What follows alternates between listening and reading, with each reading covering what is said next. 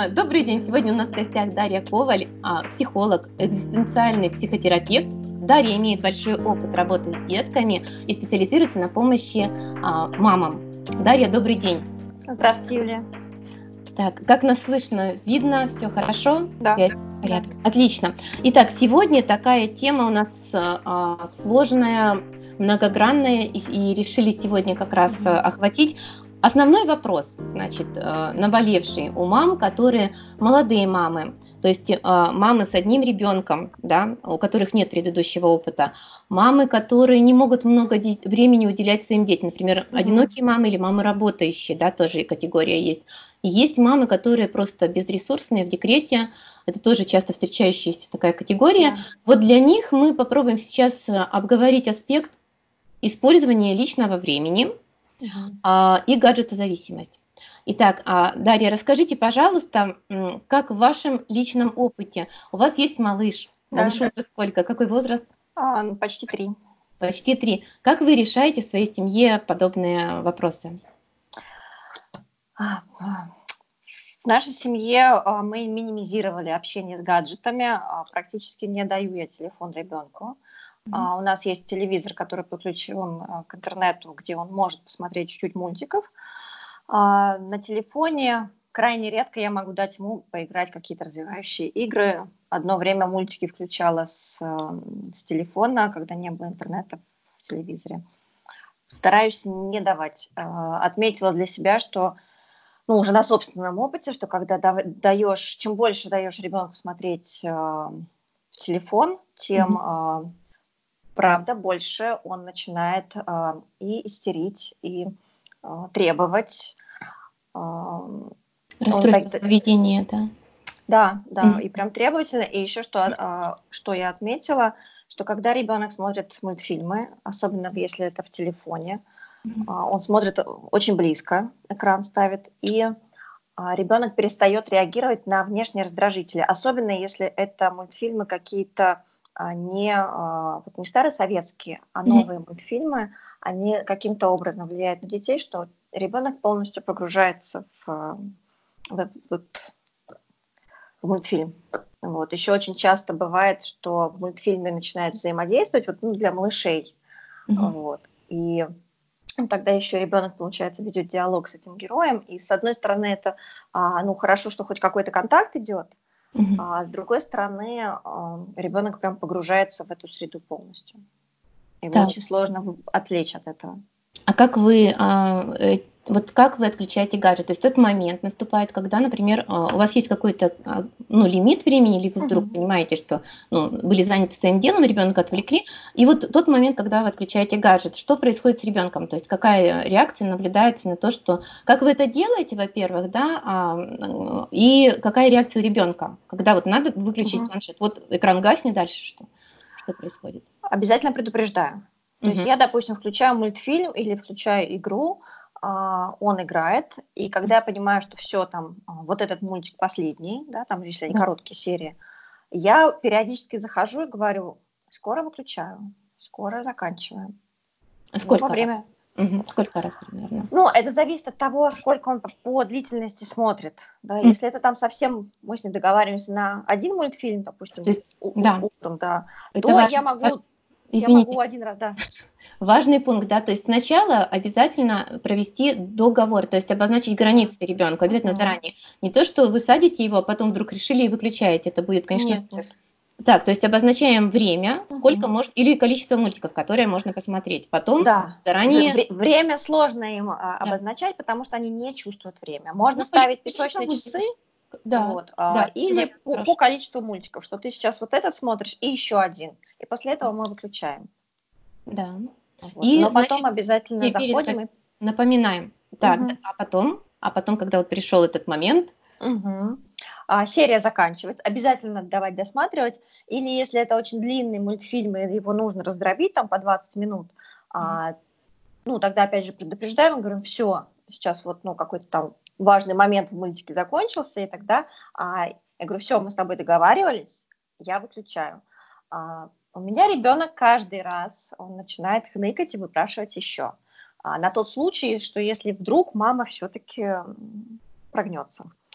Вот, то есть здесь, ну, у него сейчас возраст, когда он проламывает, проверяет мои границы, вот, и он а, пытается все-таки как-то попробовать. Вот, он начинает конючить. А, утром у нас с ним ограничение, это один мультфильм, пока он одевается в детский сад. А, я выключаю, он пытается, но он уже знает, что бесполезно. И тогда это вот, вот этот отрезок, когда он начинает конючить, продолжительность его очень короткая. То есть он поконючил, ага, не прошло, и мы идем с ним дальше. Ну, mm-hmm. только если он вдруг в совсем плохом настроении, иногда бывает, там, когда ребенок уставший или еще что-то, тогда он может, еще, ну, если он уже завелся, то ему будет сложно остановиться. Это еще зависит от нервной системы ребенка. Есть дети, которые сильно заводятся. Вот. И тогда, а, а, ну, если ребенок уже Здесь, мне кажется, еще есть прямая зависимость от количества времени, которое он проводит да. в экране, и от последствий, которые потом, как бы ребенок, как он а, в дальнейшем реагирует на выключение экрана. То есть чем дольше он вовлечен в это, тем сложнее ему от этого выйти, да, из этой ситуации выйти, попрощаться с гаджетом, правда, да? Совершенно верно, да. да, совершенно верно. Если он mm. может целый час смотреть мультфильмы, mm. и, и тогда ему будет, правда, сложно отказаться.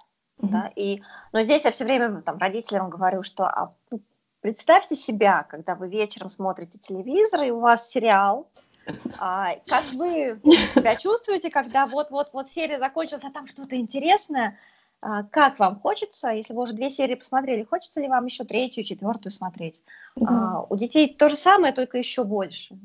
Да. Им сложно остановиться.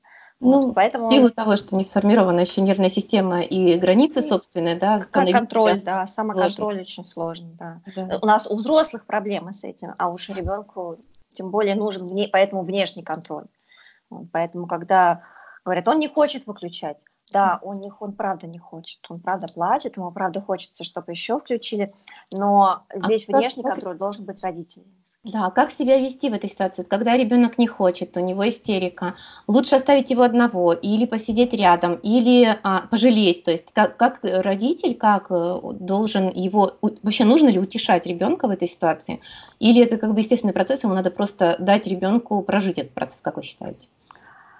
А, бросать его точно не стоит в это время. То есть вы можете не находиться с ним физически, прям вот, ну, если у вас, правда, есть дела какие-то, там, вы собираетесь куда-то или еще что-то, а, но вы можете поддерживать с ним связь хотя бы голосом.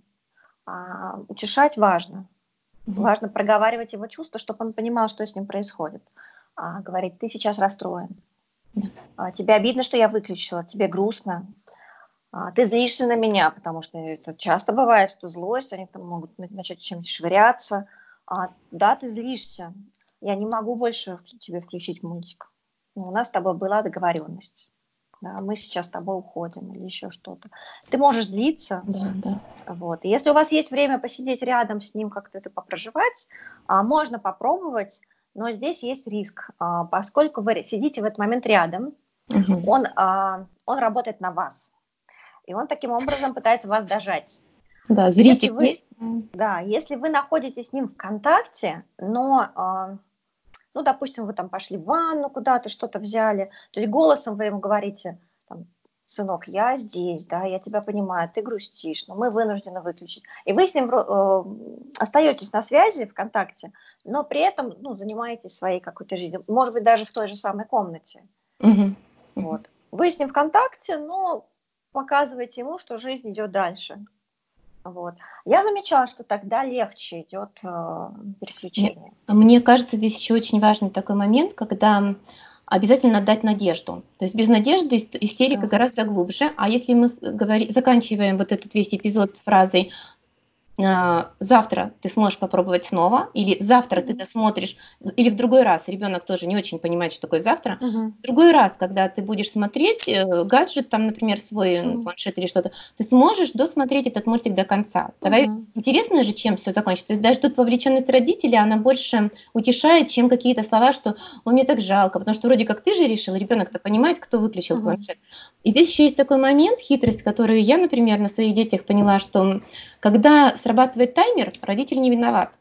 И мы такую фишку делаем, просто ставим родительский контроль на гаджетах у нас стоит, выставляется таймер, да, а mm-hmm. он выставляется не каждый раз, а автоматически. То есть один раз мы загружаем эту систему, mm-hmm. в YouTube есть такая программка а, YouTube Kids, и выставляешь программку, сколько бы тебе хотелось, чтобы ребенок играл, mm-hmm. и он автоматически гаснет. То есть ребенок смотрит, смотрит, он гаснет. Он, мама, что у меня время кончилось? Да, кончилось. Один-два раза ребенок у нас э, младший вот у меня двое сыновей, и младший один-два раза вот так вот он пытался действительно как-то продавить, потом немножко конючил, все, сейчас у нас как бы это вообще решена эта проблема, абсолютно нет никаких истерик, нет никаких, потому что я не виноват, как бы, ну, дружок, вот время вышло. И он относится к времени очень уважительно, потому что mm-hmm. это кто-то, кто не мама и не папа. Тут не покричишь на него, это гаджет, да, Uh-huh. Вот. И, собственно, не добьешься, чтобы он включился, потому что он уже выключился раз и навсегда. И здесь uh-huh. важно не допустить ошибку, не повестись первые разы да, на ребенка и взять и, и разблокировать. Тогда он поймет, что есть еще какой-то лимит, есть еще какой-то запас, куда можно нырнуть. Нет. То есть мы говорим, ну, он погас, все, я тут как бы ничего не могу сделать. Завтра он будет работать снова. Или в следующий раз. Вот, хорошо. А, вот смотрите, а, еще такой момент. А, Почему сейчас так активно обсуждается гаджетозависимость? То есть в чем глобальность этой, вот как вам кажется, этой проблемы, а, в чем глобальность этого явления для общества в целом? Потому что просто получить э, удовольствие. Да. Э, а, это такое быстрое удовольствие. Угу. А для этого ничего не нужно делать. Сейчас еще а, поднимается вопрос о вот этих вот... Недавно я с этим столкнулась, когда дети смотрят, как другие дети играют в игры. И это вообще очень, а, вот на это очень подсаживаются, очень большая вот от этого еще зависимость. А мало того, что ты не сам играешь, так еще ты смотришь, как, как играют. Роль наблюдателя, да, Роль вот это наблюдателя. аутистический такой момент, какой-то элемент аутизма развивать, угу. да, наверное, потому что ты не участвуешь, а ты как бы наблюдаешь со стороны. Да, просто смотришь. Угу. И это не затрагивая, не, не прилагая никаких усилий, ты получаешь э, удовольствие. Угу. А мы все зависимы очень от этого. Ну, это такая вот, ну, как, как наркотики. Да? Почему подсаживаться на наркотики? Потому что при вводе препаратов химических а человек испытывает, у него выделяются гормоны, и он испытывает удовольствие. Приблизительно то же самое, а, ну, конечно, в, мес- в меньших дозах происходит а, с гаджетами. Да, я согласна здесь абсолютно. Более того, скажу, что я тут смотрела интервью одного бывшего наркомана, как он признается, говорит, что бывших наркоманов не хватает. Угу. Не, не, бывших бывает. наркоманов не бывает, да, они как бы постоянно это, ну, просто он не употребляет, он наркоман, но не употребляет. Он заменяет и на другое. Да, и он в своем, чаи крепкие гоняет, вот, и он в своем интервью говорит о том, что а, как раз, что на физиологическом уровне, да, вот эта вот зависимость, неважно какая это зависимость, во-первых, мало того, что все психологи, профессора, психиатры сопоставляют, действительно, гаджетозависимость сопоставляют с наркотической зависимостью, но если от наркотиков можно вылечиться, и, собственно, просто не посещая это общество наркоманов, ты можешь сменить обстановку, переехать в другой город, найти себе нормальное общество и ну, мы все социальны, да, и, собственно, приобрести новые полезные привычки, то, к сожалению, от гаджетов почему настолько пагубно? Потому что гаджеты повсюду. И даже как бы человек, особенно ребенок, у которого нет воли, волевой составляющей еще не сформирована, это альфа, да, вот это э, доминирование в головном мозге, а, не может ребенок сказать, я не буду этого делать, потому что он видит, вокруг делают все, все играют, все смотрят, да. и это невозможно, потому что это вовлекает тебя снова и снова. Угу. Как бы дома э, не прорабатывали эти моменты, да, все равно ребенок социальное существо, как любой человек, он идет в школу, он идет там угу. в сад, да, и у друзей еще где-то, еще где-то. А, я вижу основную проблему а, такой вовлеченности в это во всем, э, в гаджеты, а, в том, что это привлекательно. Я согласна совершенно с вами, что это доступно, это быстро. То есть раньше, например, чтобы нам мы копили карманные деньги, у меня в детстве было, чтобы там их накопить, потом пойти что-то купить. Это же нужно столько усилий сделать, uh-huh. да, пойти в магазин, выбрать, ты еще ходишь заранее, выбираешь, приглядываешься, что купить. Но в советское время, я ребенок советского времени, да, а, был ограниченный выбор, то есть у нас uh-huh. как раз аутизм почему отсутствовал? Потому что у нас не было этого многообразия. СДВГ не было, потому что ну, как бы у тебя есть четко узко ограниченный выбор, у тебя нет переключения внимания с одного на другое, и наличие игрушек тоже было ограничено. Ну, это другая тема. Тут а, про то, что сейчас этого не надо.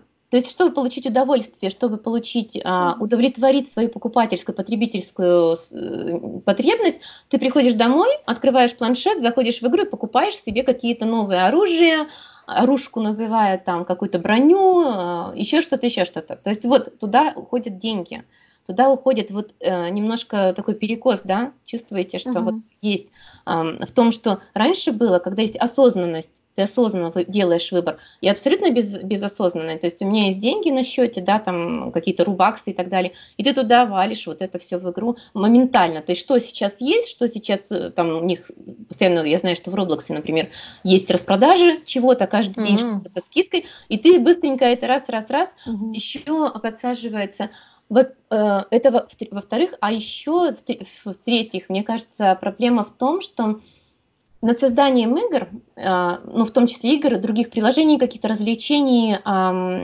для мобильных в том числе. Кстати, сейчас вообще с гаджетов, с планшетов больше дети пересели на мобилку. Это вообще да. катастрофа, потому что а, я брала консультацию окулиста, и он сказал, окулист 15 лет стажа у человека, он говорит, у него семеро детей, на минуточку. Он, да, он индус, и он рассказывал мне, что говорит, вы понимаете, вот а, когда долго, напряженно зрение, наш хрусталик фокусируется вот на этой маленьком отрезке Маленькая. пространства, а, он фиксируется, мышцы не сокращаются больше-меньше, а он фиксируется в определенном состоянии, и потом этот спазм очень сложно снять глазной. То есть он сфокусировал, он за, зажались мышцы да, глазные, очень сложно потом это все сделать. Особенно, особенно когда играть в темноте или в движении еще. Да, а еще у деток до трех лет у них вообще нет а, четкого фокуса, блуждающее такое движение вот этого зрачка, потому что мышцы еще не окрепли, связки, и, соответственно, иногда кажется, что ребенок даже косоглазит, периодически угу. на фотографии смотришь, это из-за того, что он немножко вот эти вот мышцы, они такие гибкие, да, эластичные связки. Окей. А, да, и работают же над созданием не абы кто, а самые светила, да, над созданием игр, над созданием приложений. То есть делается все, чтобы завлечь, чтобы это было да. красиво, презентабельно, это вау-эффект, это uh экшен какой-то, да, правда? И да. бесконечность развития, что влечет вот моего ребенка старшего, uh я спрашиваю, он говорит, потому, потому что все по моим правилам. Я думаю, действительно, это же, это же идеальный мир, когда ты вообще, как бы ты там король, что-то не получилось в этой жизни нереальной, ты пошел туда, и там ты всемогущий, ты себя одел, обул и так далее. И ты э, туда помещаешь только тех героев в свой мир, которые тебя устраивают. тебя нет раздражающих героев, да? А есть раздражающие, ты их пиф-паф и все. Соответственно, то есть и строишь только те здания, которые тебе нравятся, в случае Майнкрафт, да, игры тоже, которая захватила не одно поколение, зацепила. А, вот, мне кажется, в этом тоже есть суть. Почему, да? Почему? Ну, здесь вот, не, да, я согласна, а, и здесь а, мне кажется, что и причина и следствие, они как-то ну, перекликаются в том плане, что а, а вот сейчас уходят из, да. из, реальной жизни, уходят в гаджеты, угу. потому что им не хватает признания в реальной жизни, им не хватает движухи в реальной жизни, общения в реальной жизни. Тогда они получают все то же самое там еще и легче. Угу. И и если он, допустим, а, не очень популярен в классе в реальной жизни, то он всегда может пойти в виртуальную жизнь и там себе прокачать героя, и он будет там крутым. Да. И это тоже очень сильно удерживает их там. Да, вот как раз испанский психолог, который построил, основал да, а, первый реабилитационный центр для лечения mm-hmm. от гаджета зависимости, да, он был основателем, вот основным, главным, а, он даже не, психо, не психолог, а психиатр. Mm-hmm. И он говорит о том, что как раз э, зависимость основана но, на том, что подавляется разра- выработка собственных гормонов дофамин, аротонин, да, а потому что не надо, потому что извне постоянно вот это угу. впрыск гормонов осуществляется за счет гаджетов, и э, человек просто обесценивает свою естественную жизнь, потому что там вау-эффект, а здесь в жизни, ну, все серенько, рутина, вот это все, угу. да, и оно как бы не заводит. вот, а там, конечно, а там, да, там что не день, то праздник, там какие-то новые постоянно обновления, что-то, какая-то загадка, сюрприз, и вот это вот бесконечность роста. И как раз он говорит о том, что идет деградация да, социальная, а, потому что э, это связано с тем, что вот как раз а, воздействие мерцания экрана на головной мозг гасит ту часть, которая отвечает за развитие речи.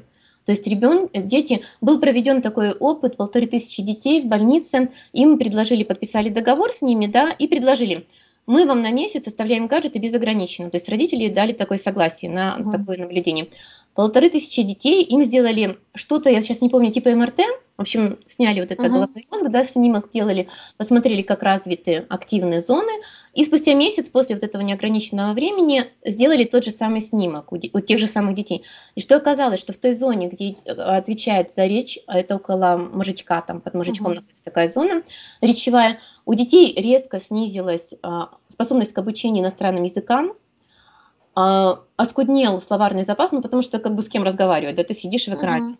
Скудный словарный запас, и дети, которые находились как раз в активном речевом а, развитии, это от нуля до трех лет, у них вообще угасла да. функция, она угасла. Угу. И, были, и наблюдалось, что серое вещество, которое имеет э, тракт такой, ну, был сплошной, и он стал разрывистый, представляете? То есть там идет угу. необратимые процессы уже конкретно на сходные к э, такому, когда он вот это вот все такое, да, когда у человека идет просто вот, э, он уходит в свой мир, и у него нет потребности социального. Как известно, мозг как раз он социальный орган, который без окружения он не развивается, он деградирует. Хорошо. Да, я да. тоже как раз проводила ну, такое небольшое, когда училась в аспирантуре, проводила небольшое исследование, ну, тоже на этот э, счет.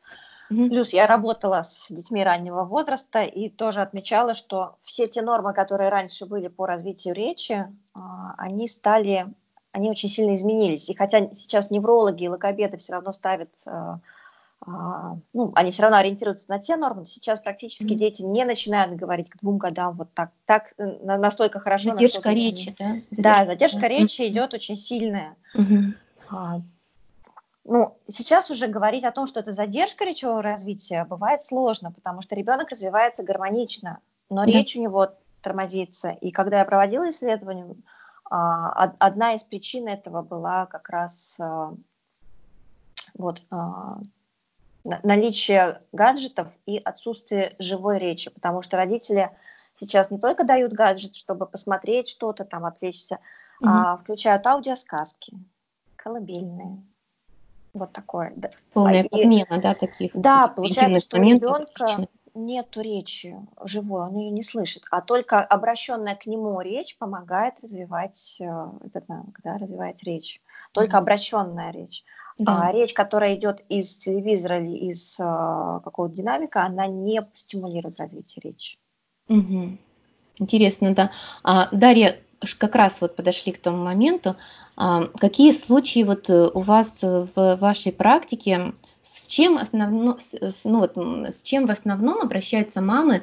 Я знаю, у вас недавно был семинар, да, а, который авторский, да, я так понимаю, а, это было в скажите мне, в центре развития, да, вместе, угу, это да. был семинар, его тематика не касалась, я так понимаю, зависимости, это было больше про поддержку мамам. Угу, да. да.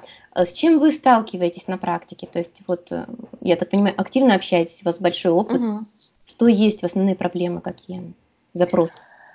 А, ну, очень часто обращаются мамы детей вот от 7 лет, да, школьники. Это про угу про невозможность контролировать как раз а, общение с гаджетами. Это ребенок не хочет делать уроки, а, он хочет поиграть, ребенок не хочет вылезать, а, там идти есть, и, ну его вообще в принципе не хочет гулять. Да, мы даже у нас лагерь бывает каждый год психологический, мы приглашаем туда детей. В этом году мы, была группа такая уже взрослая, было очень тяжело их вытащить, им ничего не интересно. Угу. Правда, очень сложно заинтересовать, особенно в условиях города. А, с одной стороны, им не запретишь, потому что это уже подростковый период, им невозможно запретить не пользоваться гаджетами, да, потому что у них уже есть собственные границы, у них уже их нужно уважать, вот, но с другой стороны приходится а, ну, свои, там, пользоваться своей властью, там, родительской или взрослой, и устанавливать правила. Mm-hmm. Причем правила приходилось устанавливать очень жестко. вплоть до того, вот, что... А, хорошо, а здесь вопрос я сейчас э, быстренько. А вот установка правил и границ, не будет ли это нарушением а, какой-то травматизации, там, например, как раз вот э, будущего взрослого независимого человека, то есть когда а, с одной стороны, я понимаю, да, хочется вмешаться, с другой стороны, ты как бы, у тебя такой внутренний конфликт, как у родителя возникает, что с одной стороны он уже самостоятельный взрослый, то, к чему мы все стремимся, да, чтобы наши дети были независимы, счастливы и так далее.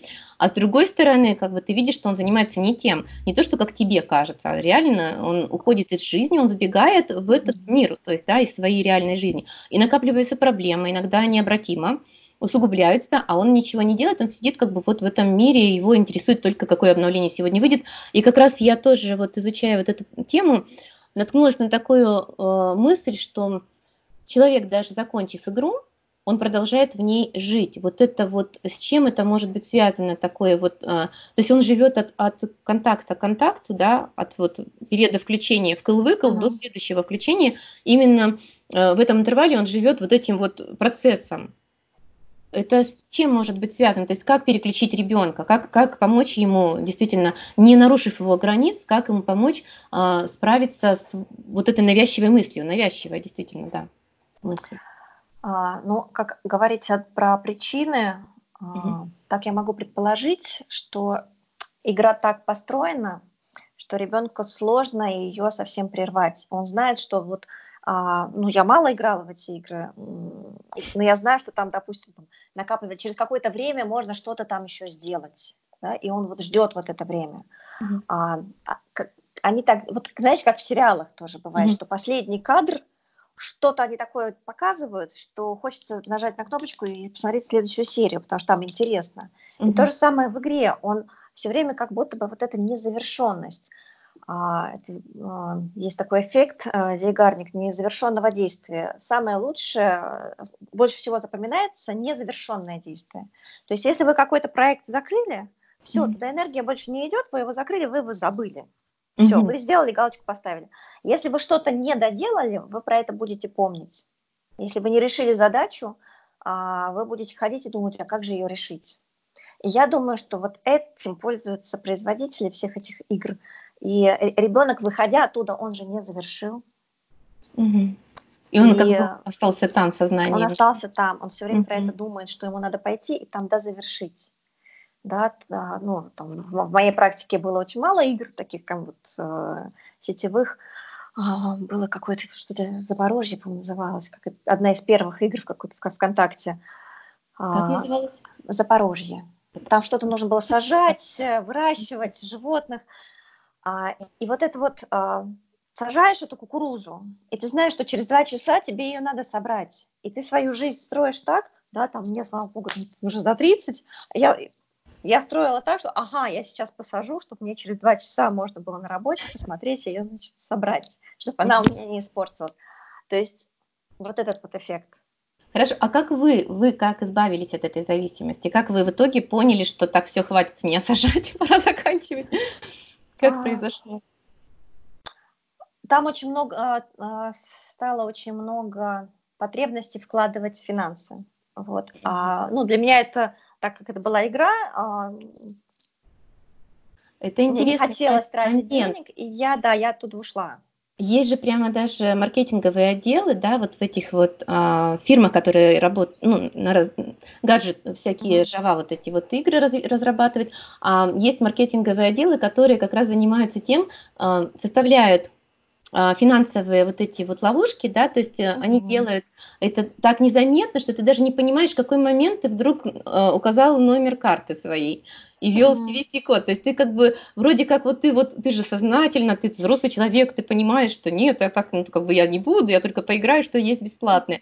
И через какой-то момент ты понимаешь, что ты уже и морковку купил, и тут зерна не хватает, еще что-то.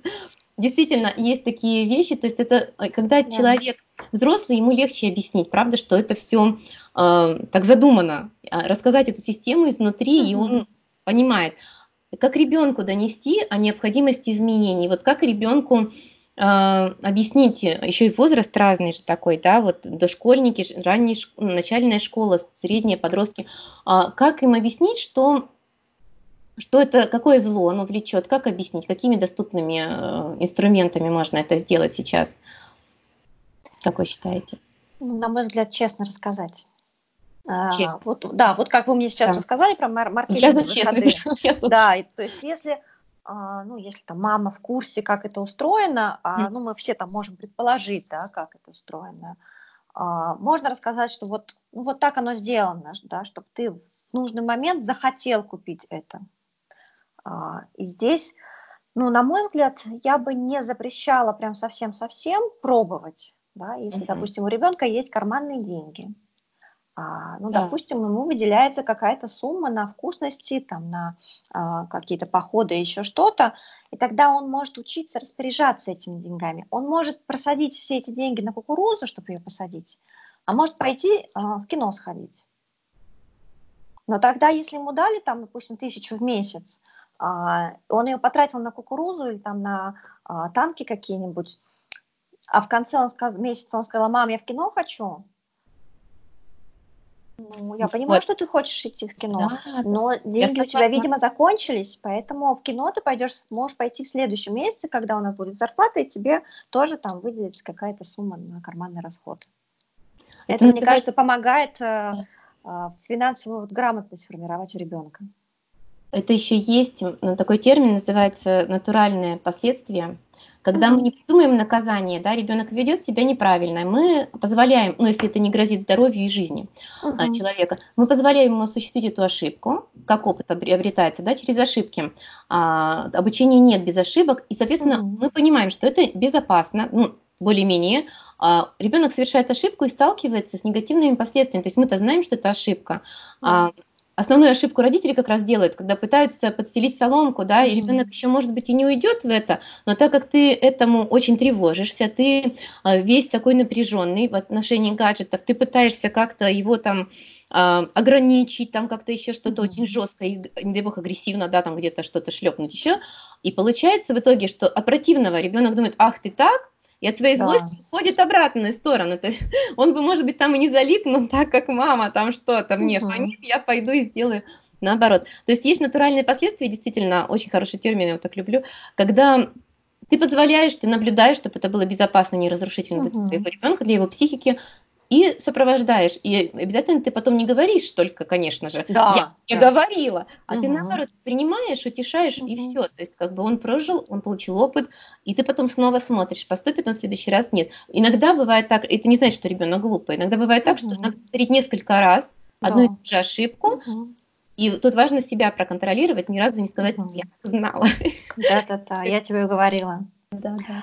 Вы знаете, здесь еще а, немножко ушли в сторону от этого вопроса, да, про, про а, ограничения, про границы. Когда мы выставляем а, какие-то жесткие рамки, прежде mm-hmm. чем их выставлять, нужно убедиться в том, что отношения, а, привязанность с ребенком сохранная, да, то есть э, хорошие Контакт. отношения. Да. да, если контакта нет, если уже что-то произошло такое, э, что этот, э, эта привязанность под угрозой, да, или она уже как-то разорвана, то здесь, конечно, вводить какие-то жесткие санкции очень опасно.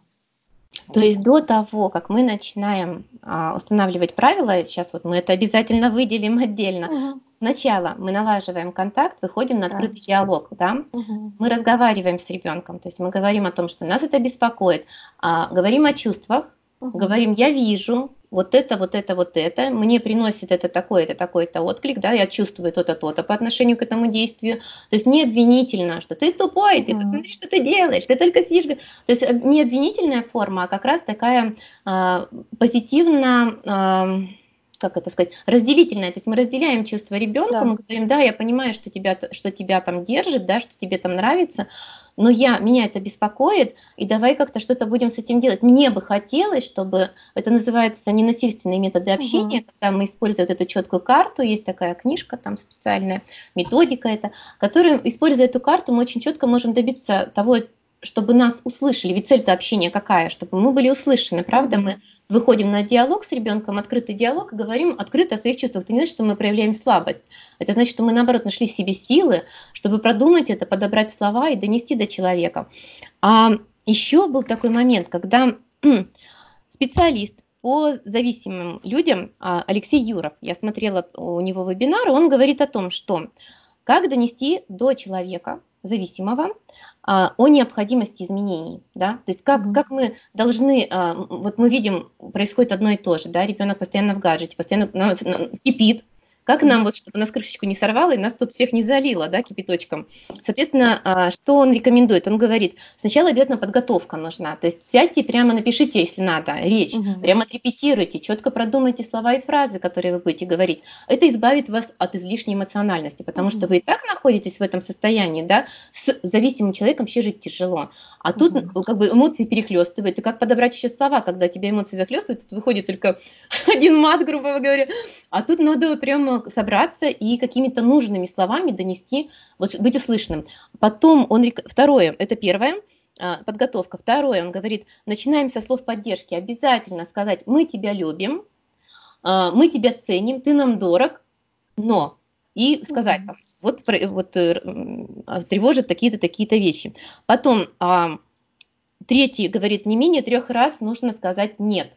То есть, когда вы выходите на открытый диалог, нужно показать свою четкую и жесткую позицию, но при этом сделать это мягко и доброжелательно. И когда ребенок говорит, а я завтра вот поиграю меньше, но сейчас я буду целый день, вы говорите, нет, сегодняшнего дня начинается вот это правило, вводится с этой минуты, как мы с тобой начали диалог. Он говорит, ну, я вот не согласен, а можно мне только там обновление поставить, там, например, прокачать свои выги? Говорит, нет, то есть не меньше трех раз нет, это четко вводит э, ребенка, вообще зависимого человека и взрослого тоже, вводит в ощущение границ, он чувствует, что так, меня взяли какие-то э, границы, но когда вы делаете это мягко, он не чувствует агрессии, он не mm-hmm. чувствует, что мне угрожают, и не начинает обороняться. Он, наоборот, он чувствует спокойствие ваше, он понимает, что границы стабильны, и они безопасны, да, как стена, обитая чем-то мягким. То есть это mm-hmm. не жесткая какая-то там с колючей проволокой стенка, а что-то мягкое. А, и говорить, вот когда мы выходим как раз на начало, говорить нужно о чувствах относительно ситуации. То есть мы не говорим, что вот у тебя тогда, да ты всегда. И вот это ну, манипуляция этими словами да. всегда и всем, мы говорим о том, что есть здесь и сейчас. То есть была ситуация, мы ее обсуждаем здесь и сейчас. И каждый раз. То есть происходит ситуация, мы не копим себе, а мы говорим о конкретной ситуации. говорим о чувствах, то есть говорим, мне больно, я тревожусь, мне неприятно, что когда я тебя зовут, ты сидишь в гаджете и не откликаешься. Мне неприятно, когда я сажусь с тобой разговаривать, а ты говоришь со мной через экран, да, uh-huh. а, вот. Ну и а, пятый – это коалиция. Он говорит о том, что а, нужно создавать ощущение у человека, что вы такой не один, что вы считаете его действия а, неправильными, не только вы, потому что это идет как бы для ребенка, да, мама, папа это весь мир, а когда человек уже подросток, у него уже есть сверстники, для которых у, для него их мнение гораздо важнее, чем ваше родительское. И, соответственно, надо говорить, что вот выбрать из его окружения наиболее адекватных, вот спокойно относящихся к гаджетам людей и сказать, вот Петя, Вася, Коля, я не одна такая, посмотри, вот Петя, Вася, Коля, они тоже так считают. Это не будет сравнение ребенка с другими детьми, а это будет ощущение того, что есть общество, есть много людей, которые считают так же, как я. То есть это не то, что у меня что-то там кукушка съехала, я пошла там транслировать ребенку своему, лечить его. Вот. А, потому что, как правило, дети, которые сидят в гаджетах, они там, у них целый мир, у них там общение, угу. такая своеобразная тусовка, и показать какое-то противопоставление только один человек, это будет несопоставимо, да, куча, я один. А тут как бы вышла группа на группу, идет коалиция, и, соответственно, да, он понимает весомость ваших слов, что вы такая не одна. Потом ну, здесь еще... очень большой риск все-таки скатиться в сравнении, если это да, а, да, кто-то не, не, из. Очень важно остановиться, да. то есть сказать, что вот вот этот, вот этот, вот этот считает тоже так же. Не он лучше тебя, не почему ты не как он, а именно я не одна такая, угу. вот эти считают так же. Да. Здесь только м, по поводу точки зрения. Все, угу. тут нет сравнений, ничего. Тут тоже действительно важно. Потом а, это вот пять пунктов, которые он рекомендует провести, когда мы выходим на открытый диалог. Угу. Это первое, что нужно сделать. Когда налажен контакт, вы как бы понимаете, и, соответственно, здесь, кстати, и проходит установка границ каким-то образом, да? Мы Конечно. тут не говорим о конкретных правилах, мы говорим о том, что они будут. Изменения неизбежны, и мы готовим ребенка к тому, что мы настроены серьезно. Мы э, с этого дня, с этой минуты у нас будут э, введены правила ограничений. А вот потом, когда мы уже настроили, да, ребенка вывели на диалог, кстати, некоторые врачи рекомендуют, э, психи, психотерапевты, они рекомендуют э, выводить ребенка через игру. Многие заметили, что когда мама, папа подсаживается рядом в момент, когда ребенок играет, и начинает э, спрашивать, а что тебе нравится больше, а какое чувство ты испытываешь, когда вот добиваешься вот этого, а Э, что ты чувствуешь относительно вот этого героя, или когда ты построил, закончил здание, ну, то есть какой-то процесс происходит, что ты чувствуешь. И обращая к чувствам, это можно легко подменить на натуральные, естественные, на самом деле, эмоции в жизни. Если ребенка не хватает драйва, ну, прыгните вы с веревки, с тарзанки, я не знаю, с моста, mm-hmm. правда? А если ребенку, ребенку не хватает, например, наоборот, общения, значит, нужно записать его в какой-то кружок по интересам и э, что-то еще. Если ему там не, не хватает, например, плотничества, он говорит, я хотел бы работать инструментами, инструментами. Зачастую, кстати, за всем этим стоит именно желание сделать своими руками что-то, угу. что-то реализоваться. Пожалуйста, куча. У нас, например, в городе, вот я живу в Киеве, у нас полно. Есть и плотничество, угу. и гончарное мастерство, и художественные арт-студии полно. То есть реализуйся как хочешь вообще в любом слесарное мастерство тоже есть, то есть, пожалуйста. Вот, это то, что я хотела сказать про э, как подготовить Поговорим о последствиях, да? То есть вот мы плавно где-то затрагивали уже эту тему, последствия гаджетозависимости, даже. Можно я еще вот, ну, к предыдущей да, вашей да. реплике добавлю? А, у меня, ну, были клиенты-подростки, которые, да и с детьми, собственно, тоже, когда они приходят, когда особенно сложности с общением у них, они приходят, и чтобы наладить с ними контакт, правда, мы с ними а, рисовали этих героев из игры, у меня мальчик э, лепил маленьких таких Отлично. вот. Отлично. Да, и когда с ребенком начинаешь говорить э, про, про то, что ему важно, пусть это будет про игру. Э, обычно родители очень сильно нервничают и злятся на то, что ребенок только про это и говорит. Э, но ему больше пока не, не про что с вами разговаривать. И ребенок вот, ну, ко мне там приходил раз за разом, и он мне рассказывал, а, про всех этих героев, какие они, он мне рисовал, он мне показывал, мы с ним иногда проигрывали. Если это ребенок там, чуть-чуть помладше, мы могли прям какие-то устраивать с ним постановки. И таким образом это очень классная э, и доступная для родителей методика, когда можно, правда, оттуда их вытаскивать. И да. правда говорит, а давай в это поиграем. Да? И это касается не только mm. а, игрушек, это и про мультфильмы тоже. А давай поиграем про это. И тогда это а, шаг оттуда сюда, чтобы здесь было интереснее. Потому что почему они туда уходят? Тут неинтересно. Потому что тут у мамы с папой тоже гаджеты. Мама с папой с работы пришли, и они уткнулись в гаджеты, им нужно тоже куда-то разместиться, им нужно отдохнуть. Они уходят туда. Ребенку приходится делать то же самое. Вот и на, мой, на мой взгляд, да, да, первое, что а, нужно делать, когда а, хочется побороться с гаджетами, mm-hmm. это посмотреть на себя. Это мы тут подходим как раз. У меня следующий вопрос был. А, основные а, факторы, которые влияют на склонность к зависимости. Как раз я, да, я абсолютно, вот сто процентов согласна с тем, что личный пример, особенно для ребенка, родители, особенно для ребенка а, дошкольного и младшего школьного возраста, это еще родители. Там еще мало общества влияет, бабушки, дедушки. Это в основном как раз папа с мамой. Если папа сидит с вечером, пришел первым делом за телевизор, мама сидит постоянно в телефончике, да. ведь непонятно, что она там делает. Может, она даже там работает, допустим. Если она фрилансер из дома работает. А... И вот тут важно говорить, мама сейчас работает. Да, да, проговаривать те моменты, чем мы занимаемся. И это будет личный пример того, как использовать гаджеты на пользу. И действительно как э, с помощью их можно зарабатывать и как-то э, самореализовываться с одной стороны, а с другой стороны мы говорим о том, что когда мы кушаем, когда мы проводим какое-то личное время, да, когда у нас есть вечерние какие-то посидушки, вот эти откровенные разговоры перед сном, когда уже сознание почти отключилось, и вот это бессознательное что-то у нас там выходит, это так здорово, это ничем не заменить, никакими сказками аудио, ничего. То есть это живое общение, это самая большая э, ценность, как я вот у нас была лекция по этому поводу в Киеве проводили мы гаджеты зависимости, укращаем гаджетомана, я говорила о том, что позвольте себе роскошь э, личного участие в жизни ваших детей. Это, да. это ничем не заменить. Что будет потом нам вспомнить, да, когда мы будем угу. старенькими, когда дети уедут из дома, придет вот эта пустота, и чем нам ее заполнить, да? Это будут однозначно наши воспоминания, как вот э, какие-то личные какие-то вещи, переживания, и это будет зрительный контакт в глаза ребенка, то, что мы вспомним потом о нем, да. А, хотелось бы еще ну, да. что вашу еще? реплику да. тоже прокомментировать по да. поводу а, гаджетов, телевизора и приема пищи. Угу. Что а, это одна из самых основных а, ошибок родителей, когда ребенок ест, а, а перед ним планшет с мультиками или с чем-то еще. А, да. В этот момент ребенок не понимает, что он ест. Угу. А, он смотрит, а, он, он весь там погружен, у него работают а, совершенно другие зоны мозга, нежели на прием пищи. То есть, когда он ест и смотрит, это прямой путь к нарушению пищевого поведения.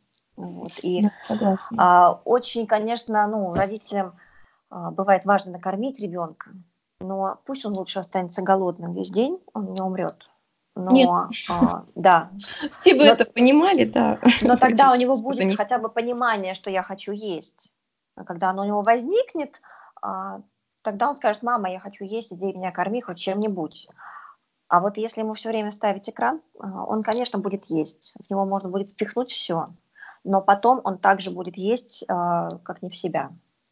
То есть он не будет себя контролировать. Да, да, тут коротенько хочу рассказать uh-huh. пример того, как мы пришли, э, ну, сейчас на обучении нахожусь, да, и мы пришли с группой на обед, заходим в пиццерию, а, сидит мама, папа и а, сын. Сын, э, сыночку лет 6-7, то есть такой еще вот предшкольный, uh-huh. может, первый класс. И а, мама сидит в гаджете, стоит такая огромная пицца, там, наверное, сантиметра 42 диаметром, стоит пицца, пицца и э, сидит мама в гаджете и наворачивает эти куски, кусок за куском.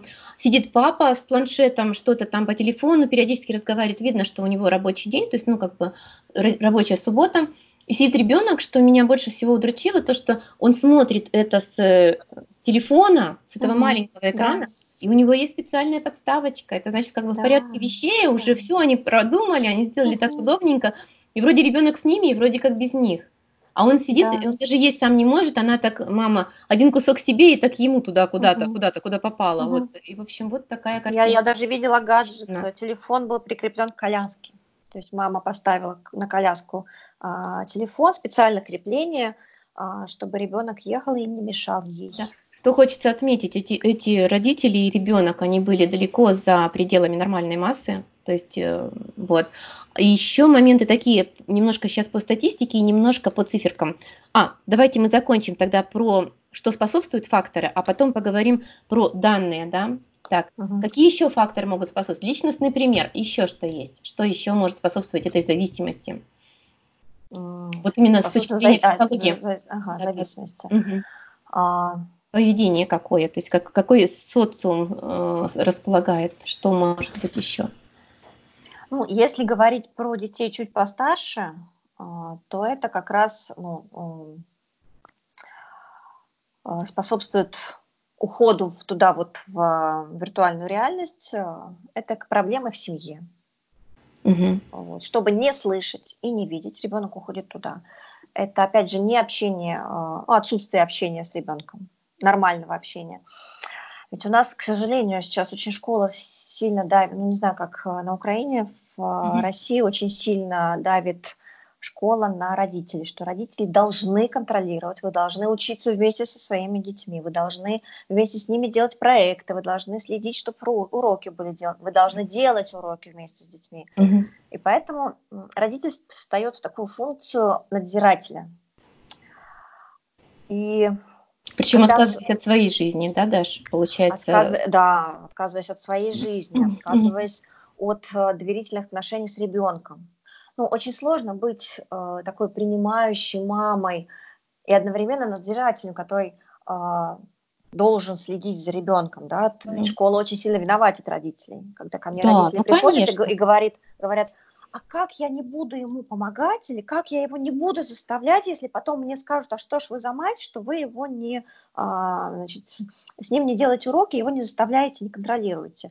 Я говорю, вы самая лучшая мама на свете для своего ребенка. И да. никого вообще не должно волновать, а, какие у вас взаимоотношения. И вы не обязаны быть ему контролером, вы не обязаны быть ему педагогом. Для этого есть педагоги, специально обученные люди, которые получают за это зарплату. Да, а и хочется него мама. Хочется как раз отметить, что родители воспитывают, а педагоги обучают. То есть как бы а, здесь же функции совершенно разные. И, соответственно, когда ну, человек, который воспитывает, принимает на себя функцию еще и, и обучающую, да, то есть донести, досказать, что ребенок не, не усвоил в классе, а, как раз теряется тот момент воспитательный, а, относительно чего, а, с помощью чего ребенок начинает, ну, как бы вот э, оценки ухудшаются, знания не усваиваются. Почему? Потому что воспитание тогда хромает. То есть некогда воспитывать, когда надо обучаться. Он обучается в школе, приходит домой и обучается угу. дома до потери пульса, пока не ляжет спать. Правильно получается? Да, а потом у ребенка не возникает естественных последствий. То есть он не хочет э, и, и внутренней мотивации. Ребенок не хочет учиться, да. он не делает уроки. За него это делает мама, очень часто бывает, или его подпи- подпихивает к этому, да. контролирует. И тогда, во-первых, у него ну, если он не сделал домашнее задание, мама в 12 часов э, вдруг об этом узнает, там, рано утром они делают уроки или поздно вечером, а, и ребенок таки идет в школу с выученными уроками, которые мама там где-то ему помогла сделать. А. Кошмар. Мне кажется, здесь как раз проблема в маме, в ее тревожности и вот этой вот на основе тревожности. Вины да, да, и на основе тревожности, как последствие, это вот э, перфекционизм такой, все должно быть сделано. Не то, она не может даже ребенка допустить даже мысли, что она может его отпустить в школу с несделанным там, домашним заданием, без рисунка, например. Да. Юль, к сожалению, да, к сожалению, сейчас очень, это, этого очень много сейчас у родителей, их очень сильно виноватит среда, что как это так, если у тебя ребенок будет двоечник, угу. а, то кто тогда ты? Получается, да. что ты как я будто сама бы... Это пережила. Да, да, что а, ну, если ребенок двоечник, это значит, что это его выбор. То есть э, здесь родителю важно давать этот выбор ребенку. Ты можешь а, там, не делать эти уроки, но завтра ты пойдешь и получишь двойку. Да. А, Опять последствия, да, натуральные последствия того. Да, повер, поверьте, никто еще не умирал от а, двойки да, даже в четверти. Нет, это ребенок... даже странно, если ребенок отличник. То есть, слава богу, есть такой сейчас э, психолог э, Михаил Лобковский, который сейчас такую популярную психологию да. преподает, и он говорит о том, что если человек учится на одни пятерки, пора бить тревогу. Ну, Лобковский спорная личность, но тем не менее я, я могу согласиться, что если ребенок прям такой тоже перфекционист, что у него одни пятерки, и если он, вот особенно, если он сильно переживает из-за случайных четверок, Угу. Вот здесь нужно обратить на это внимание, потому что это прям такой сигнал, а, а что, а что будет с ним, почему он так переживает из-за этой четверки, что, да, как я, это про него. Я бы, я бы даже сказала, что не обратить внимание на ребенка, а дети это зеркала да, родителей. Тут да, надо себя. смотреть на маму с папой, угу. потому что кто-то из них капитально там страдает, у кого-то прям да, уже да. тревога при тревога, угу. то есть вплоть до невроза бывает, что угу. мама настолько тревожная. А как быть мамам, которые скажем, матери-одиночки или мамы, которые ну, не могут проводить столько времени. Папы, понятно, они вообще на работе с утра до заката. И а, как быть мамам, которые не могут отконтролировать это время?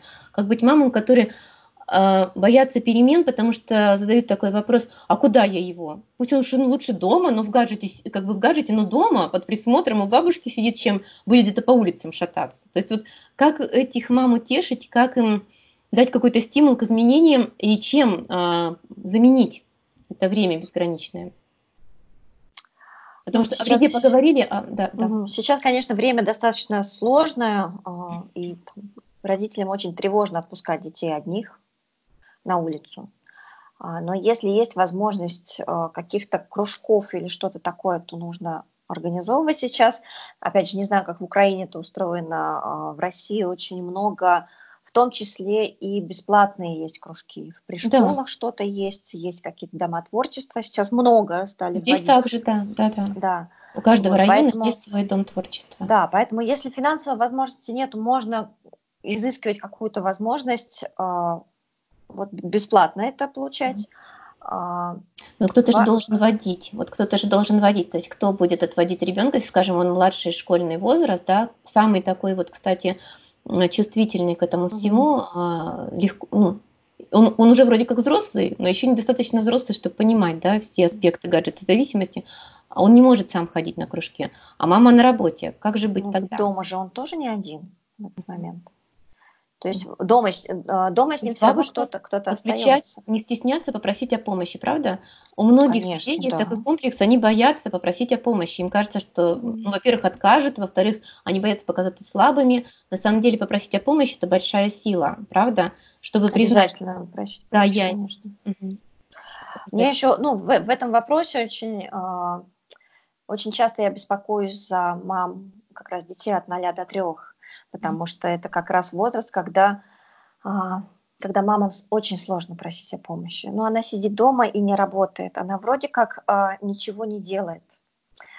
И ну как же я, кого же я буду просить, я и так ничего не делаю. Кто да, мне поможет? Вины такое. Да, и поэтому мамы настолько сильно перегружают себя, настолько сильно они истощаются на контроль, на общение с ребенком, вот это вот 24 на 7, что у них уже нет сил, ресурсов на то, чтобы с ребенком общаться и играть. И в этот момент они берут себе гаджет перед лицом и дают что-то ребенку, чтобы хоть как-то а, хоть как-то отвлечься. Я даже за собой замечала, когда, когда у меня ребенок еще в сад не ходил, а, я за собой замечала, как только я а, смотрю, что я сижу в телефоне, даже когда я играю с ребенком, у меня рядом лежит телефон, и а, чуть-чуть я с ним что-то поиграла и тут же беру телефон, это значит, что мне в ближайшие выходные нужно просто собираться и куда-то уходить хоть на целый день, а оставлять на папу, потому что мой ресурс на нуле. Я уже настолько перегружена, у меня настолько забит контейнер для перерабатывания эмоций, а, чувств, что я не могу уже с ребенком общаться. И вот, вот такой вот всплеск ребенка какой-то эмоции еще на меня, чувства какого-то, и я начинаю тогда взрываться. Ну и чтобы не взрываться, мне проще тогда уйти в гаджет. Вот. И правда, это очень, это вот такая большая проблема. Соответственно, ребенок смотрит, что мама все время в телефоне. И вот в этом месте нужно обязательно подключать няню, бэбиситера, а, бабушку, папу. У нас сейчас очень большая, там, опять же, проблема, когда говорят, мне не с кем оставить. Я говорю, а вот, папа? да, я как раз про эту проблему и говорю. А, а, а, а, а папа, а почему папа не может остаться? Да. Да, ну, когда это касается детей там 5, 6, 7 лет, папам уже становится интереснее с ребенком, они чаще могут э, остаться, ну, по крайней мере, ребенка накормить, шестилетки уже мало что нужно, mm-hmm. вот. Ну, по сравнению с, там, с годовалым ребенком. А вот э, от 0 до 3 э, мамы, мамам, во-первых, очень тревожно оставлять ребенка с папой, вот. Во-вторых, папа, папы часто говорят, нет, нет, нет, ну, потому что им тоже тревожно оставаться, это большая ответственность. Они говорят, нет, нет, нет, я, я не могу. Вот. И вот в этом месте мне очень хочется за мам, а, мам поддержать в том, что они, они не обязаны даже мужа просить об этом. Они говорят, я ухожу, сегодня ты за, за меня. Да? Ты папа, ты такой же родитель. А, чтобы мама понимала, что она имеет право на этот выходной она... Мне кажется, папа как раз уровень Бог, это тот, который говорит, слушай, дорогая, что ты устала? Что-то ты зашилась, замоталась, давай, давай я тебе вот это билетик спа куплю, беги, дорогая, отдохни. Да, это прям правда Бог. А, и вот, ну, когда, нач... когда вы э, замечаете, и лучше это, конечно, делать до того, да, превентивные меры, чтобы каждую неделю мама куда-то уходила. Да. Вот. Потому Зарядка. что когда уже, да, когда уже начинается, когда мама уже на нуле и а, может существовать только вот э, вставив вилку в розетку, а, ну тогда нет, тогда это уже поздно.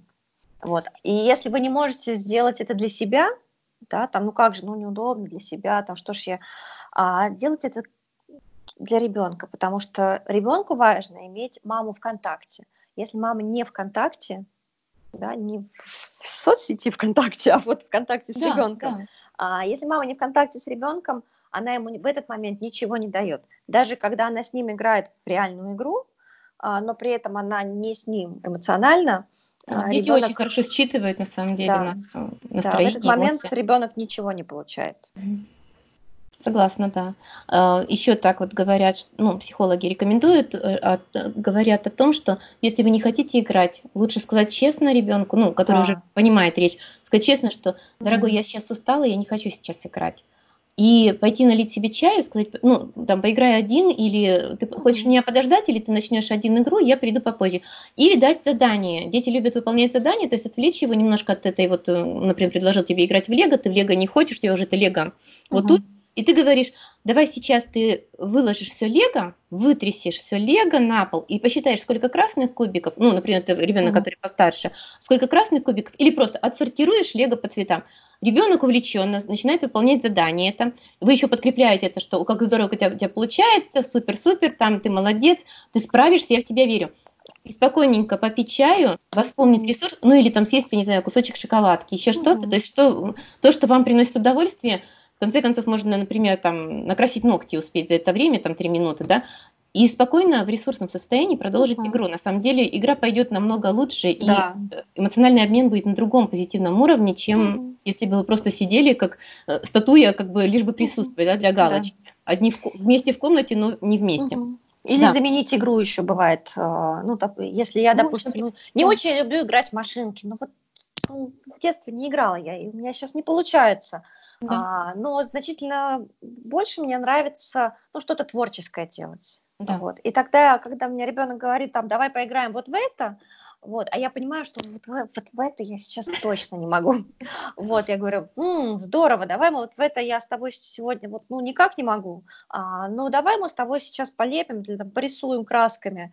Вот. Да. Ну, я знаю своего ребенка, он очень любит рисовать, и радуются этой возможности, когда мама достает краски, и можно повозить. И вы не против, да? Да, а я от этого получаю ресурс. То есть я беру, я даю ему листочек, и я беру себе листочек, и мы да. рисуем разные рисунки. Я рисую свое, и таким образом а, я отвлекаюсь, я еще музыку включаю, релакс, что тоже очень важно, а, помогает расслабиться и маме, и ребенку. И ну, так, тогда это будет, с одной стороны, совместная деятельность, а с другой стороны, это будет э, отдых маме. Да, еще бывает такое, когда напряжение в теле, вот про физиологию, угу. да, когда вот ты вот от телесного контакта устаешь, ты постоянно с ребенком, ты устаешь от телесного контакта, а он, например, еще только-только начал ходить, вот еще такой неуверенный, но уже немножко там как-то э, пытается самостоятельно делать шажки, или когда он уже хорошо ходит, но и постоянно, вот он, он например, домогает и лезет на ручки, на коленки и так далее. Мне помогает включить музыку и танцевать. Я говорю, сейчас у нас дискотека, я включаю, у нас есть такой шар, который разноцветный. Mm-hmm. Ему нравится ловить ну, на своем, mm-hmm. развиваться, ловить вот эти шарики по полу разноцветные. Mm-hmm. Я в это время отрываюсь, то есть физически разряжаюсь. Я попрыгала, поскакала, руками помахала. Все, я сбросила груз, mm-hmm. мне легко, хорошо. Я пришла в себя, во-первых, почувствовала, где мои руки, ноги голова, угу. а потом и потом дальнейшее взаимодействие с ребенком идет именно на позитивной волне. Еще такой есть момент, когда э, для себя вот я открыла, э, я научилась э, получать ресурс от взаимодействия. Говорят, что дети много забирают эмоционально и не отдают ничего. Вот я как раз в этом плане научилась такому mm-hmm. взаимодействию, когда подлавливать себя на хорошем поведении ребенка. Я себе в скопилочку, я так себе, это я, я молодец, я молодец. Вот это дает ресурс. Когда ребенок сделал по первой же просьбе что-то, э, и второй, и другой, это, да, это я, это я молодец. То есть вот эти моменты, это очень важно отмечать не только, вот он меня тут разозлил, в магазине истерику устроил, еще что-то, но подмечать вот эти хорошие моменты, это такой ресурс дает мощный, то есть ты понимаешь, ради чего ты это все делаешь, в том числе устраиваешь границы и какие-то вещи, и э, приносишь какие-то свои интересы в жертву, правда же, вначале? Да. А да. еще очень интересно, угу. а, с ребенком можно подраться. Ну, это да. Это, это, это, это суперски. Это, это, да, это с одной стороны вы э, какие-то там зажимы телесные освободите, с другой стороны вы проработаете агрессию свою и ребенка, потому что у мамы-то на ребенка тоже злости может быть очень много. Конечно. Вот. И я тут со своим вот трехлеткой мы вчера э, покидались подушками, это было так здорово. Вот. И там еще можно купить какие-нибудь такие мягкие штуки, чтобы вот еще ими драться. Ну, то есть можно придумать, можно бросаться друг в друга какими-нибудь мягкими мячиками. Есть что-то самом... такое. Есть еще воздушные шарики, потрясающий такой э, э, предмет, который его можно сильно-сильно хлопнуть, но он все равно полетит очень плавно. То есть у тебя агрессия ушла в него, а он mm-hmm. еле-еле красиво так летит. Mm-hmm. Это нравится всем, я со старшим так практикую, потому что а, младшему нравится просто наблюдать, как шарики mm-hmm. летят. Сейчас он уже стал больше участвовать в этом, а до этого вот он сел, сидел и смотрел, как шарик летает, а мы с ним отрабатывали со старшим, потому что, конечно, у него есть ревность mm-hmm. к младшему, безусловно, у всех старших деток. И чтобы это снять напряжение, да, между ними, между нами, мы вот этот шарик надуваем, угу. бросаем. Это тоже здорово. А еще игра на агрессию, раз уж мы заговорили. Угу. А, ну, да, да, можно да, играть да, ли, либо в мяч, угу. а, либо мы вот а, играли в бадминтон, если это лето на большой площадке. А, играть обзывалками. Угу. У детей очень часто бывает вербальная а, агрессия, когда они вот начинается вот это вот обзывательство, какие-то нехорошие слова. И Дразниться. Бр- да, бросаешь мяч, и вот в этот момент, когда ты его бьешь, а обзываться овощами, фруктами, вот что-то такое. А, я могу сказать, что мы с моей напарницей, когда работали в лагере выездном, а, мы сами, ну, поскольку конфликтов в работе было все равно достаточно много, и было, а, нужно было это как-то прорабатывать, и агрессию на детей, и друг на друга. А мы играли с детьми, и между собой, вот в эти вот, мы играли в бадминтон, вот, Класс, в, да. в эти вот овощи, вот, ах ты капуста! Класс, супер, на самом деле. Да, это очень здорово. Я думаю, что тему агрессии мы не зря затронули, потому что там, где устанавливаются правила, границы угу. и какие-то установки какие-то даются, да, изменяется что-то, всегда возникает да. злость, правда, на этом угу. месте. Потому что, во-первых, а, если, особенно если это односторонние изменения, то есть это не оба пришли, ребенок и родители а, пришли к единому мнению, ой, мне пора завязывать, надо как-то себя ограничивать. Uh-huh. А тут, с одной стороны, навязывается игра другому, uh-huh. да, тут, тут по-любому будет сопротивление, злость, обида, как это проработать, да. Это вот важно. здесь, мне кажется, очень важно, когда вы вносите какие-то э, изменения, здесь очень важно преподнести это так, чтобы у ребенка была возможность внести свои какие-то правила чтобы он, допустим, сам придумал, какие будут последствия, да, какие, какое будет наказание за это, за нарушение правил, да, чтобы он сам проговорил это а, и желательно про, про, прописать еще это кровью, подписать, ну не кровью, мы в лагере, а, они ставили отпечаток а, гуашью, краской, вот, что я подписала. То есть, если, когда это написано, это уже не, не вырубит топором, угу. вот, он, это подписано, так говорено. Когда мы это пишем сами, говорим, вот это будет так, так, так, так, а, очень много возникает сопротивления у ребенка естественного. Это да. нормально. Он чувствует, что им пытаются манипулировать, управлять, да? Да, да. А когда ты пытаешься с ним ну, почти на равных, совсем на равных не получится, потому что у ну, родителя в любом случае есть э, родительская власть. Вот, но, и... но ценность мнения ребенка надо да. обозначить, сказать, дорогой, выскажи, сколько бы ты mm хотел играть, мне очень важно твое мнение, mm я обязательно к нему прислушаюсь, но все равно я конечное решение приниму я. И э, сказать, что я родитель, я несу за тебя mm ответственность. Не да. потому что ты сопляк, маленький, еще молчи, что-то еще будешь тут говорить. Да. А именно сказать, что мне очень важно mm-hmm. твое мнение. Эм, решение я приму, конечно, кон- конечное mm-hmm. я сама, но мне важно услышать тебя в этой ситуации. Mm-hmm. Да, в этом, И еще ты... важный, mm-hmm. ну, все, все-таки я хочу вернуться вот к этому. Да. А, прежде чем садиться вот за эти разговоры, нужно посмотреть, в принципе, на систему воспитания, потому что mm-hmm. очень часто к нам в лагерь в том числе приходят дети, когда они настолько пережаты контролем, то есть ребенок шагу не может ступить без контроля. Его контролируют в школе, его контролируют, что он ест, куда он ходит, с кем он дружит, чем он э, занимается а, и так далее и тому подобное.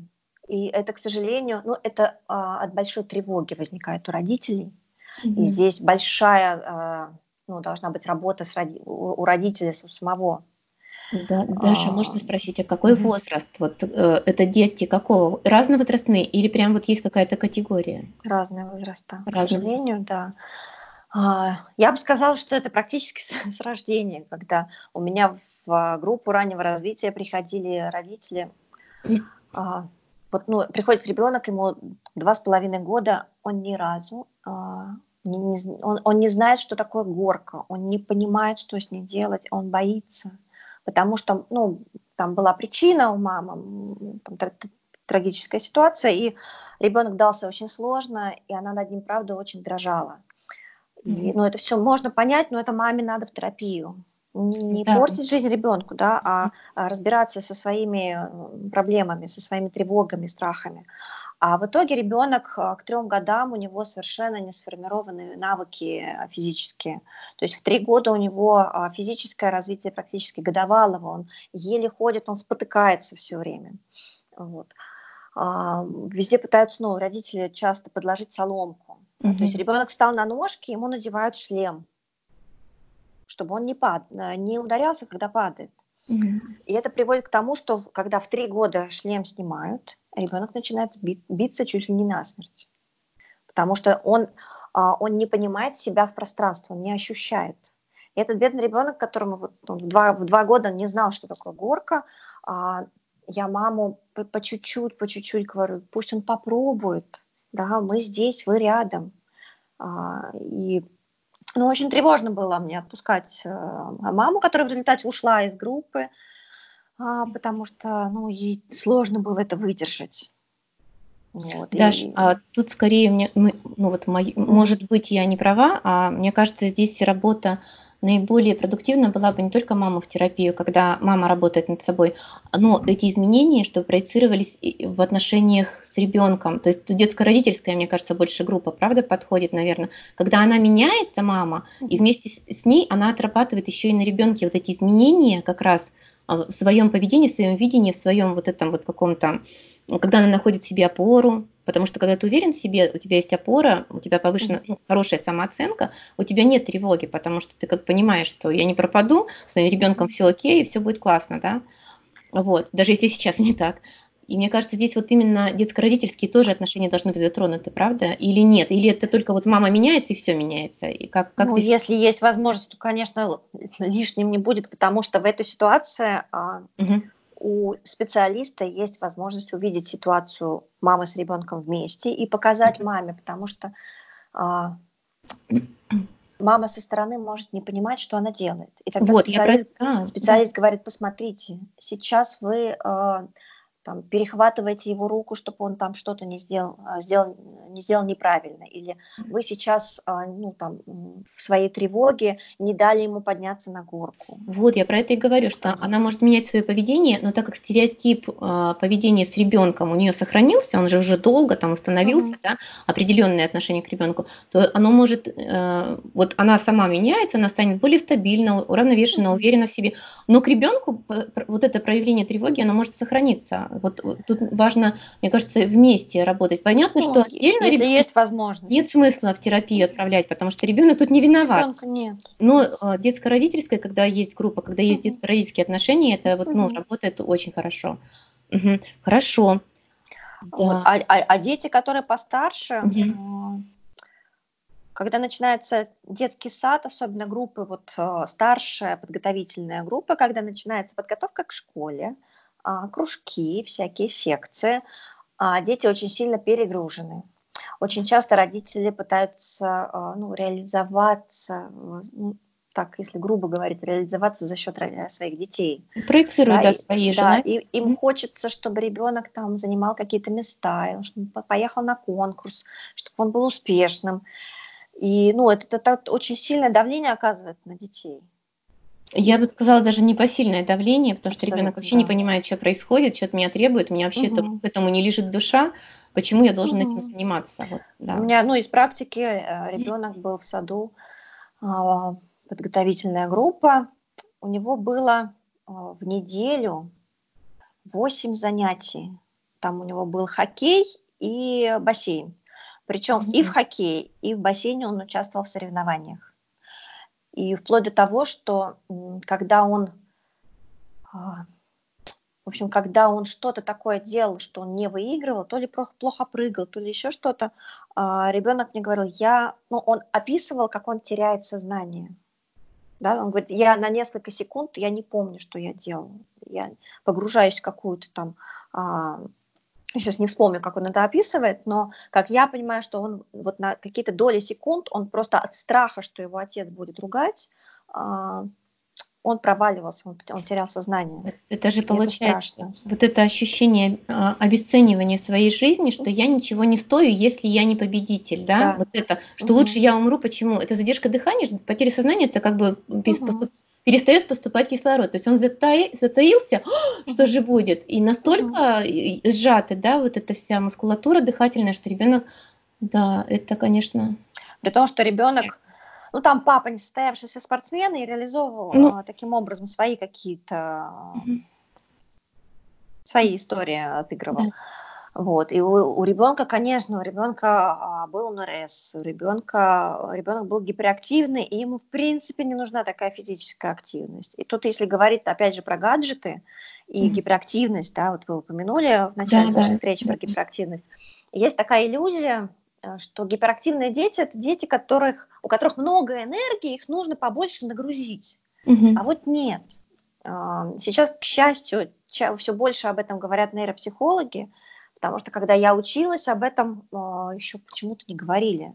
Нам сказал только один специалист о том, что гиперактивность – это состояние, когда мозг ребенка, он как будто бы все время засыпает – у него торможение преобладает над а, возбуждением. А, и поэтому ему, чтобы хотя бы ну, хоть как-то не уснуть, ему нужно подвигаться. Он поэтому все время тормошит себя.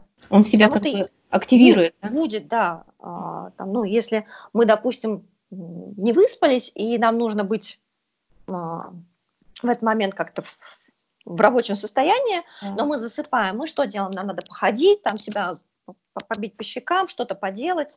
Попрыгать, поприседать. Да, да. ребенок делает то же самое, чтобы не уснуть. Mm-hmm. Потому что если он а, не будет ничего делать, он уснет. Но он начинает двигаться, от этого устает еще больше и начинает еще больше засыпать. И ему тогда надо еще больше двигаться. И это такой вот замкнутый круг. И таким детям, наоборот, нужно снижать нагрузку. С ними нужно, им нужно минимизировать гаджеты потому что гаджеты дают колоссальную нагрузку на нервную систему. Просто колоссальную. Это и двигательная вот эта картинка, э, двигающаяся картинка перед глазами, э, мельтешение. Это свет, экран. Гормоны, э, перепад. Гормоны, да. Гашение поэтому, собственных гормонов за счет спрыска. Да. да, поэтому минимизировать гаджеты. То есть прям четко ему там 20 минут в день, все. Да, или 20 и 20 прям купить, э, не знаю, там часы песочные, да. вот что-то такое, чтобы ребенок понимал, что вот его время. Вот для таких детей важна, важна структура дня. И тут я опять же хочу коснуться мам, которые работают, допустим, в телефонах. Да. Я сама а, вот уже два года организовывала конференцию только с телефоном. У меня не было компьютера, и всю работу я вела в, в телефоне, в том числе у нас были переговоры с моей э, соорганизатором тоже через э, соцсети, потому что у нас не было с ней возможности встречаться в реальной жизни. Мы с ней в основном переписывались, перезванивались. И э, я для себя отметила, что вот это вот постоянно на связи, это так высасывает, э, во-первых, мое время убивает на, напрочь, э, и это усасывает очень много энергии. То есть, если вам нужно работать э, в телефоне, угу. пропишите себе э, график работы. Это очень важно. Вот прям ежедневничек открываете и пишите расписание, что там с 8 до 9 я работаю, с 9 до 10 я занимаюсь там хозяйством, ребенком, еще с чем-то. Потом, ну, какая потребность да, у вас есть? А, там, через каждые два часа заходить в интернет. Да, вот вы себе пропишите, что вот через два часа у меня там 20 минут выход да, и я захожу, все, там, а, все дела поделала, диалоги все завершила, все, а, потому что это важно. Это важно для ребенка, который не будет видеть постоянно маму с телефоном. И это важно для самой мамы, которая не будет размазывать эту работу по всему дню. Конечно, потому что если взрослому трудно себя организовать, угу. представьте, как это сложно э, ребенку, да, в разы сложнее. Угу вообще понимание, как устроен мир, что от меня требуется и что впереди. Еще развивается у детей, я знаю, что когда сильная загрузка или резкие изменения, частые изменения в жизни, куда-то переезжают или какие-то вещи происходят, приезжают родственники, еще что-то, у ребенка развивается страх перед будущим. Есть такой момент, да, вот он тоже есть. И как раз в гаджетах такого риска нет потому что ребенок сам контролирует, что будет дальше. Угу. От этого тоже есть моменты такой психологический, да, эмоциональный, когда ребенок туда убегает, потому что там все понятно, там все по моим правилам, там угу. не будет никаких сюрпризов как психиатр сказал нам тут, у нас есть психиатр, знакомый еврей, такой угу. мужчина рыжий, и он рассказывает, он говорит, «Э, вся жизнь наша сложена из новостей, значит, из, из сюрпризов каких нейтральных, негативных и позитивных. Собственно, вообще жизнь очень проста. Он такой очень адекватный вообще мужчина для психиатра, человек очень адекватный, и он говорит о том, что а, ребенка закалять вот от страха перед будущим, нужно таким простое есть упражнение, рисуйте смайлики, нейтральный смайлик, хороший mm-hmm. смайлик и грустный смайлик. И раз в день, готовитесь заранее, ребенок не знает, вы раз в день подкрадываетесь к нему с этой карточкой, любую вытаскиваете наугад, говоришь сюрприз, и показываешь или ребенок сам, мы вот придумали, например, ребенок сам вытягивает, чтобы он почувствовал mm-hmm. свою личностную силу, mm-hmm. что он управляет этим процессом. Ему очень нравится Лев, прям каждый раз, мама, от сюрприз забыла. Вот. И, и, например, негативный, это, например, там, вынести мусор, то есть уже mm-hmm. старшему 10 лет есть обязанности, которые ну, он не любит. И mm-hmm. я там, например, негативный, я говорю, слушай, ну, дружок, вот пакет, пошли на выход. Вот. Или там, например, он писать у меня одно время не любил, и я так приучила его к каллиграфическому шаблону, ну, mm-hmm. есть тренажер каллиграфический, чтобы отработать письмо, ну, потому что были там проблемы. И я, я так подкрадываюсь, сюрприз, например. А из нейтрального это можно выбрать там, мы с ним вместе составляли, кстати, я, он уже взрослый, у него спросила, говорю, слушай, давай, вот что тебе вообще как бы никак? Он, ну, я, например, брокколи спокойно отношусь, например, там, э, еще какие-то вещи, а, рисовать, то есть я не то, что люблю, не то, что не люблю, но рисовать, ну, то есть mm-hmm. вот мы эти, эти вещи берем. А позитивное, это, например, он любит а, плюс 5 минут, например, гаджетом, но я mm-hmm. это не рекомендую, то есть мы тоже от этого отошли. Гаджеты mm-hmm. вообще я считаю, что гаджеты вмешивать в процесс обучения и воспитания, это большая-большая ошибка. Да. Я сама Га- гаджеты и деньги. Да, я сама через это прошла, я поняла абсолютно, что только чувства, эмоции, отношения, вот это работает когда ты нахмурился, отвернулся, вышел, вот это читается ребенком автоматически как неблагоприятная реакция на мое поведение. Когда ты говоришь нам, что не будет гаджетов, не дам карманных денег, это ну, это шантаж, манипуляция. Это, это разве то, что мы хотим видеть в своей семье? Нет, да?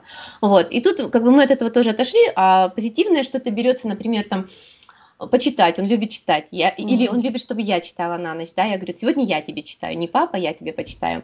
Вот. Мы сейчас, кстати, читаем книжку такая «Милая волшебная будка», там тоже э, на грани такой очень фантастическая книжка, очень рекомендую, классная, как раз про то, как не потерять себя в волшебном мире.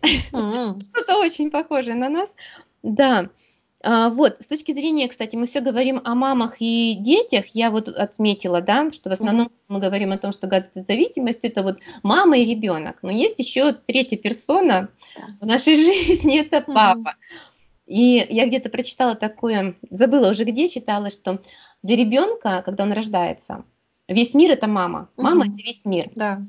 Вот. И э, мама для него это богиня, весь мир и все.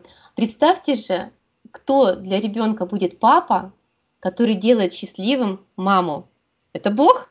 Бог сотворил мир, он делает его счастливым и радужным. Угу. Понимаете, то есть вот, это такая метафора мне так понравилась, прям я очень благодарна, что да, что вот моя миссия, мне кажется, я считаю, что а, миссия нашего вот этого видео, миссия нашего нашей программы осознанный родительский контроль, это не то, чтобы избавить ребенка от гаджета зависимости, это все-таки последствия больше, это больше симптомы угу. Того, да. что лежит в основе. В основе лежит отсутствие контакта, понимания, доверия и открытого диалога со своим ребенком, да, и, за, и умение замечать что-то хорошее. Вот. То есть ребенок туда бежит, потому что там хорошо, там не критикуют, меня там не трогают, красота. Да, ну, к сожалению, да, папа у нас, а, поскольку, ну, чаще всего папа является основным источником заработка в семье, папа работает, он добывает мамонты, и поэтому, когда он приходит с работы, да. Я очень часто слышу и от пап, и от мам, да, что мам, женщины рассказывают про это. А, и, и сама в семье с этим сталкиваюсь, что а, мужчина приходит с работы, говорит, мне нужно переключиться, мне нужно отдохнуть. Да. И mm-hmm. здесь, ну, с одной стороны, здесь важно ему дать, а, правда, немножко времени на то, чтобы он переключился, вот, но договариваться с ним тоже про то, что это как какое-то время, то есть чтобы это тоже не было размазанным. И ну, чтобы он тоже туда не уходил. Что нам да. важно, нам важно, чтобы ты был с нами. Да, и, и про это, ну, с мужчинами хочется верить, что мужчины все-таки взрослые, а с ними легче договариваться. А, вот, поэтому, ну, с ними важно про это договариваться, что ты приходишь, у тебя есть возможность там немножко побыть, а потом, пожалуйста, удели внимание мне.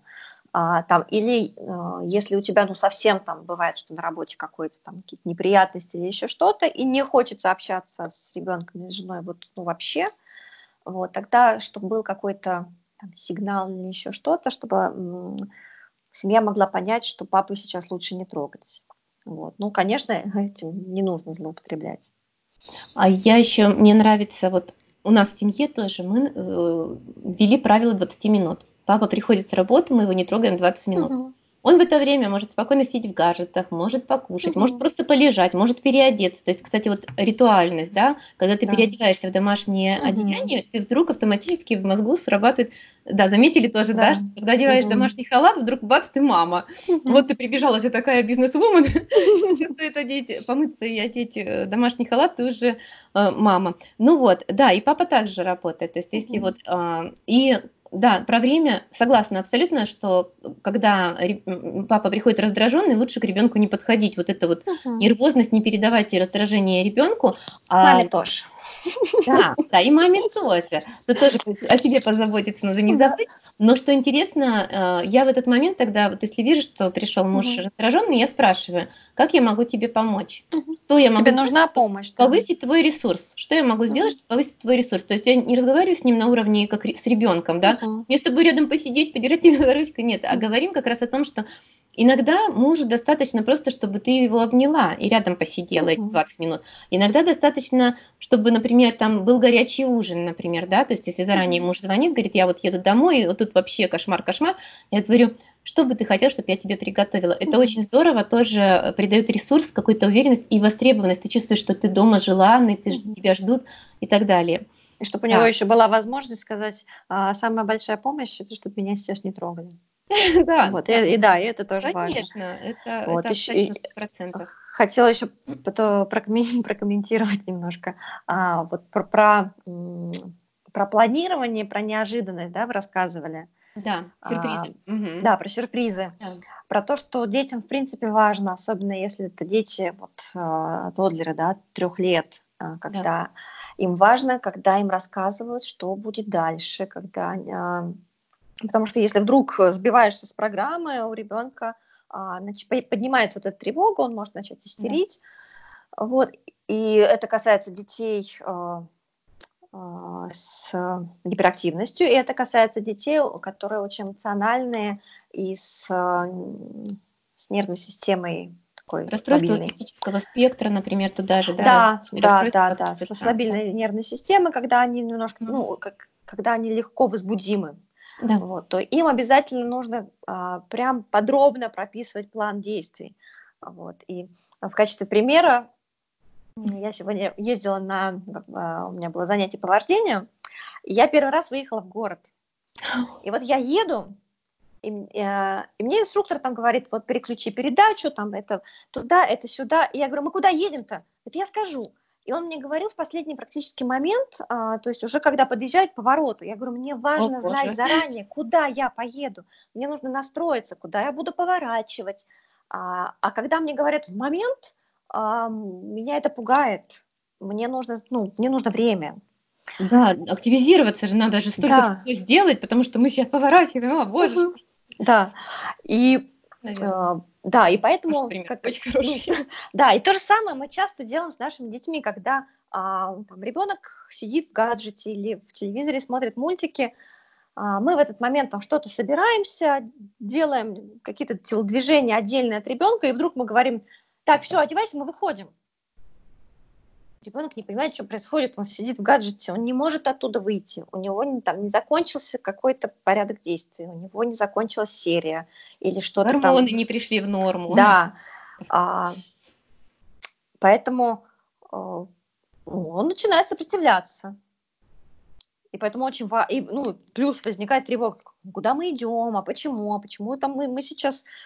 Очень много сопротивления, тревоги, и поэтому очень рекомендую, готовить заранее, да, что мы, да. мы сегодня едем туда-то, да, мы, чтобы, чтобы нам туда приехать, вот там мы оденемся, выйдем, мы сядем в машину или в такси, там еще куда-то, поедем на электричке, а потом мы зайдем туда, потом мы поедем к бабушке, чтобы ребенок понимал, что с ним будет дальше.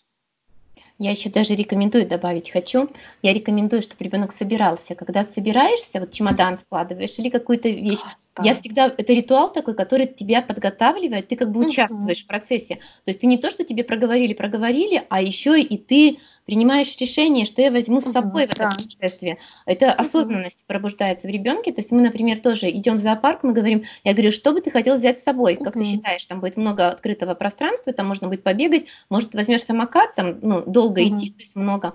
А, и ребенок решает, он хочет с собой самокат взять или просто игрушку. Может мягкую, а может какую-то игрушку, которая угу. будет символизировать этот зоопарк, да, тигра, там, слона и так далее. Да, сборы это тоже такой момент. И, и это про такую про, про ответственность взрослого, да, что, да. Что ты можешь уже за это отвечать. Вообще очень важно детям передавать а, ну, ответственность по возрасту. Опять же, у нас а, очень большая проблема с тем, что родители сильно ограждают детей вот. от ответственности. Да, да, да, да. И поэтому, когда ребенок а, шагает в этот взрослый мир, и он начинает натыкаться на, на, на, на проблемы, и а, тоже здесь риск ухода в, в безопасный компьютерный мир. Потому что он выходит, понимает, что, ой, тут деньги, тут а, я тут взяла и все деньги потратила, а мне теперь нечего там кушать, вот. А с какого, не умеет. Да, с какого возраста, Даша, э, считаете, с какого возраста ребенок может самостоятельно контролировать ну, как бы, может, есть какое-то чувство, может, знание, а с какого возраста ребенок уже способен сам контролировать, организовывать свое экранное время. То есть с какого возраста уже можно доверить, сказать, вот возьми себе гаджет, а, например, ну, на целый день, он знает от него пароль, допустим, там нет никаких ограничений, и ты знаешь, что ты придешь домой, а у него будут все дела сделаны, и при этом отыграно только то время, которое, эм, как бы, на которое вы договорились. Вот с какого возраста приходит такое сознание? Я бы не говорила про возраст здесь. Здесь про очень возраст. индивидуально, потому что да а, ну, во-первых, это зависит от самого ребенка, от его нервной системы, от его э, темперамента. Очень зависит много от того, э, это же навык, Хорошо, а какие качества должны быть у ребенка? Какие качества мы должны воспитать? Мы говорим, родители воспитывают. Какие угу. качества мы должны воспитать в ребенке, чтобы вот мы эту идеальную картинку получили на выходе? У нас цель-то какая, да? Угу. Чтобы ребенок был ответственен, самостоятелен, счастлив угу. и организован. Итак. Не, не очень мне нравится слово про идеальность. Вот. Не, хочется мне делать идеальные картинки. Нет, для каждого же она своя, да? То есть родитель имеет право на ожидание. Не то, что он имеет право требовать этого ожидания от ребенка, но он имеет право на ожидание, он имеет право чего-то ждать, как ребенок, собственно, тоже. Так, и как вам кажется, что это? А. Вот пять каких-то основных э, навыков, которые мы должны воспитать, которые мы должны воспитать в своем ребенке. Вот так, да. Ну, не должны, а, ну, хотелось бы, чтобы Увидеть, развить, поддержать. Да. Э, Наверное, вот, да. ну, во-первых, обучить его чувству времени. Это Класс, важно. Да, да. это да, вот да. это песочные часы, это когда уже стрелочки научились э, считать. Э, это, ну, это про передачу ответственности. Угу. Учить его э, ну, вот этим вот естественным последствиям своих действий. Э, это что еще?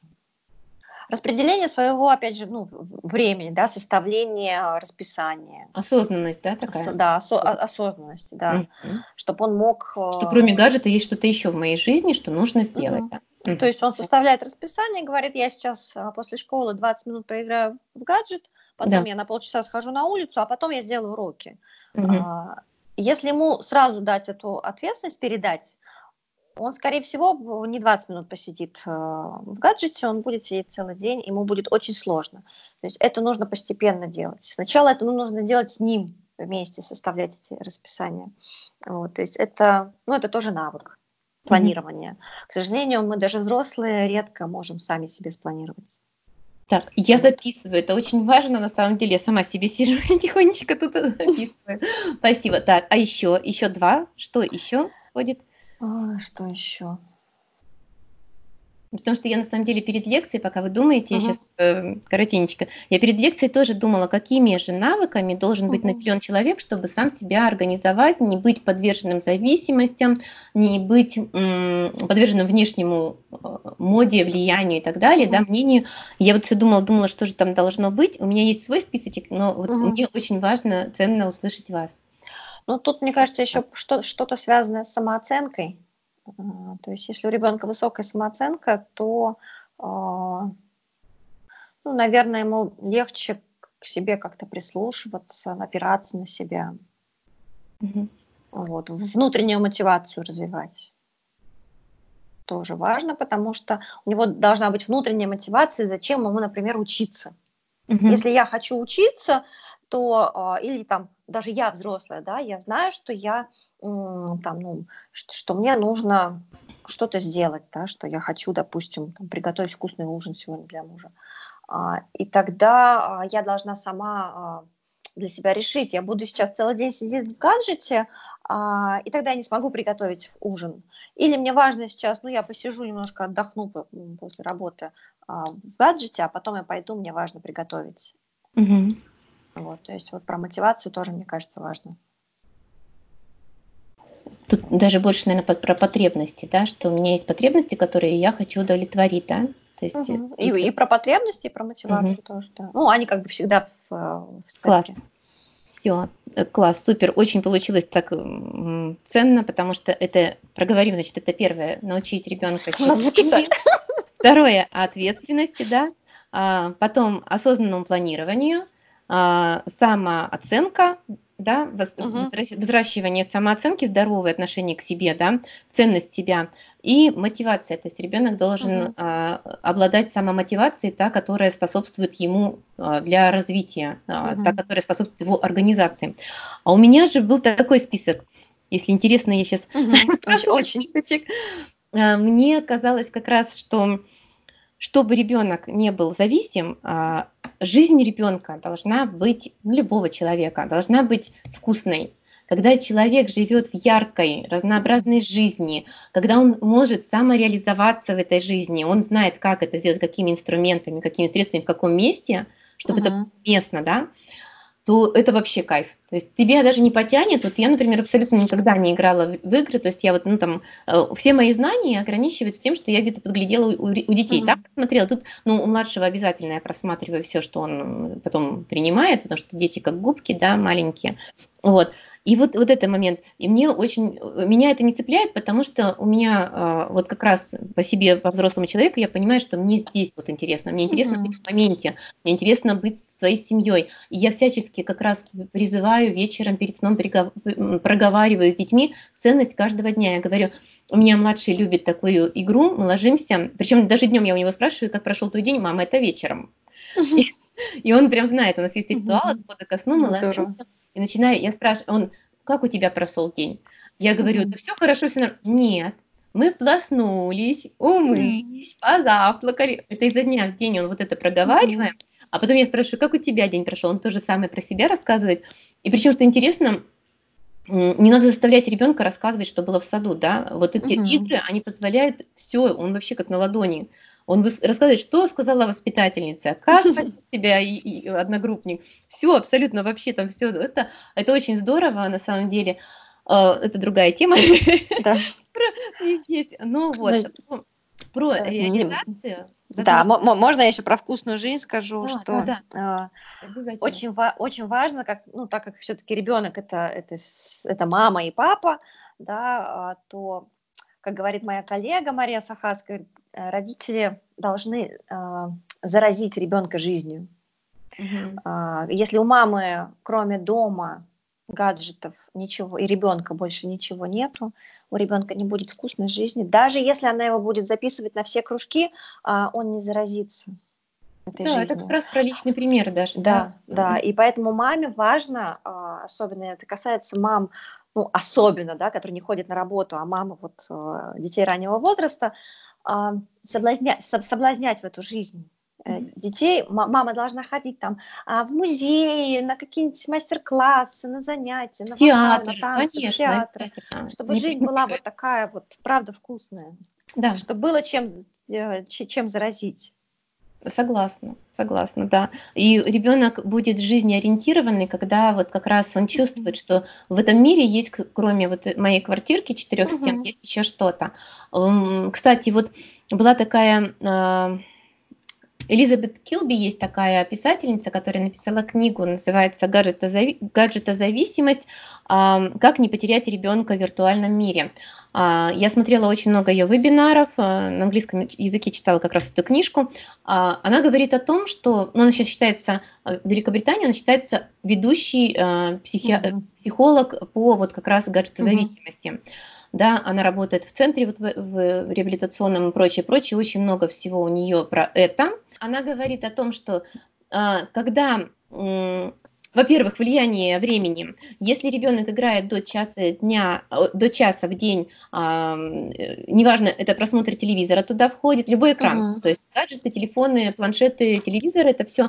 А если до часа, то оказывается по исследованиям, а, проведенным в той же Великобритании, ничем не отличается мозг, это развитие человека этого, а ничем не отличается от человека, у которого вообще нет гаджетов. До часа. Uh-huh, uh-huh. А до пяти месяцев Э, желательно вообще детям гаджеты не давать. То есть не то, что желательно, у них там прям, вот у Великобритании очень жестко, у них прям uh-huh. по этому поводу. Они сейчас активно это все развивают, очень э, актуальная тема. Э, в Штатах тоже, да, вот э, до 5 месяцев вообще детям не давать, потому что ну, у детей очень mm-hmm. раннего возраста закладывается как раз стереотипность мышления, как устроен мир. Если он понимает, что мир устроен так, что там можно все обрушить и все построить и всех стрелять, то это как бы ну, не есть хорошо, наверное, да, для будущего, mm-hmm. для будущей личности. И еще такая вещь, как она говорит – считалось э, до определенного времени, до 2016 года, считалось, что наибольшее влияние пагубное гаджеты оказывают как раз на ранние э, детей раннего возраста, от 0 до 3. Uh-huh. Проходит очень много времени, и получается сейчас больше знаний о последствиях, больше знаний о причинах и больше знаний о самом вот, гаджете-зависимости процессе. И сейчас говорят о том, что самое пагубное влияние оказывает гаджеты на подростков. Вот mm-hmm. это гормонально нестабильное состояние, mm-hmm. он уже взрослый, у него много возможностей себя реализовать, э, вплоть до того, что взять оружие и пойти в школу. Mm-hmm. А, ну, каких-то не будем говорить о чернухе всякой, но вот э, есть какие-то вещи, что, оказывается, подростки в своем этом нестабильном, они не, не уверены в себе. То есть ребенок-то маленький, он эгоцентричен, он считает, uh-huh. я царь-король, на него это не так влияет, как на подростка, который вот он уже прожил, у него есть какой-то опыт, но ему вот здесь так некомфортно, я вообще есть кривой косой, да еще вот эти утро, э, у мальчиков, например, мокрые просто не по утрам, да, и вообще что такое, что за безобразие происходит.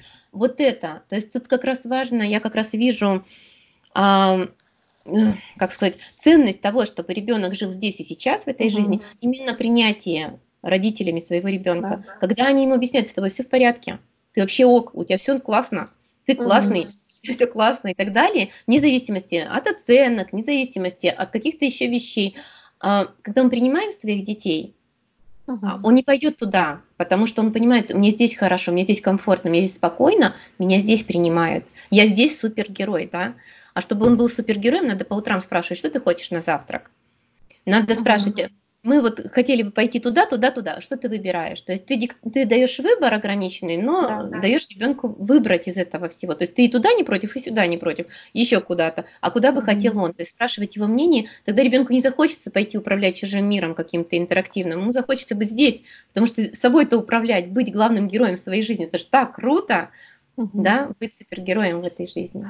Ой, хотела рассказать историю. Так Потом вернемся к списку обязательно. Я просто боюсь, что я забуду. А я историю... все, я как бы на этом все. Я готова, да, ага. готова. Э, очень важная история, потому что нам ее, благо, я не сталкивалась с этим в своей работе. Нам рассказывала об этом а, преподавательница, что а, когда она работала в а, крупный центр психологический, ты пришел ребенок, который он спотыкается вот мы никак не могли понять, почему он вот все время спотыкается.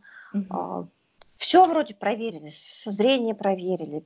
Никак не, не можем понять, что же такое, почему он так плохо ходит. А, и потом а выяснилось... Возраст какой, Даш? Возраст какой ребенка? А, ему, по-моему, было в районе 4-5 лет. А, ну то есть уже он должен был бы ходить? Он да? должен был ходить, да, но он ходил и все время спотыкался. Угу. А, и в итоге они выяснили, что а, ребенок с очень раннего возраста а, играл вот в эти компьютерные игрушки-бродилки, и в итоге у него сформировались связи так, что когда ему нужно было сделать движение ногой, чтобы переступить препятствие, у него работала не нога, у него мозг посылал сигнал в руку, которая должна была нажимать кнопку на мыши.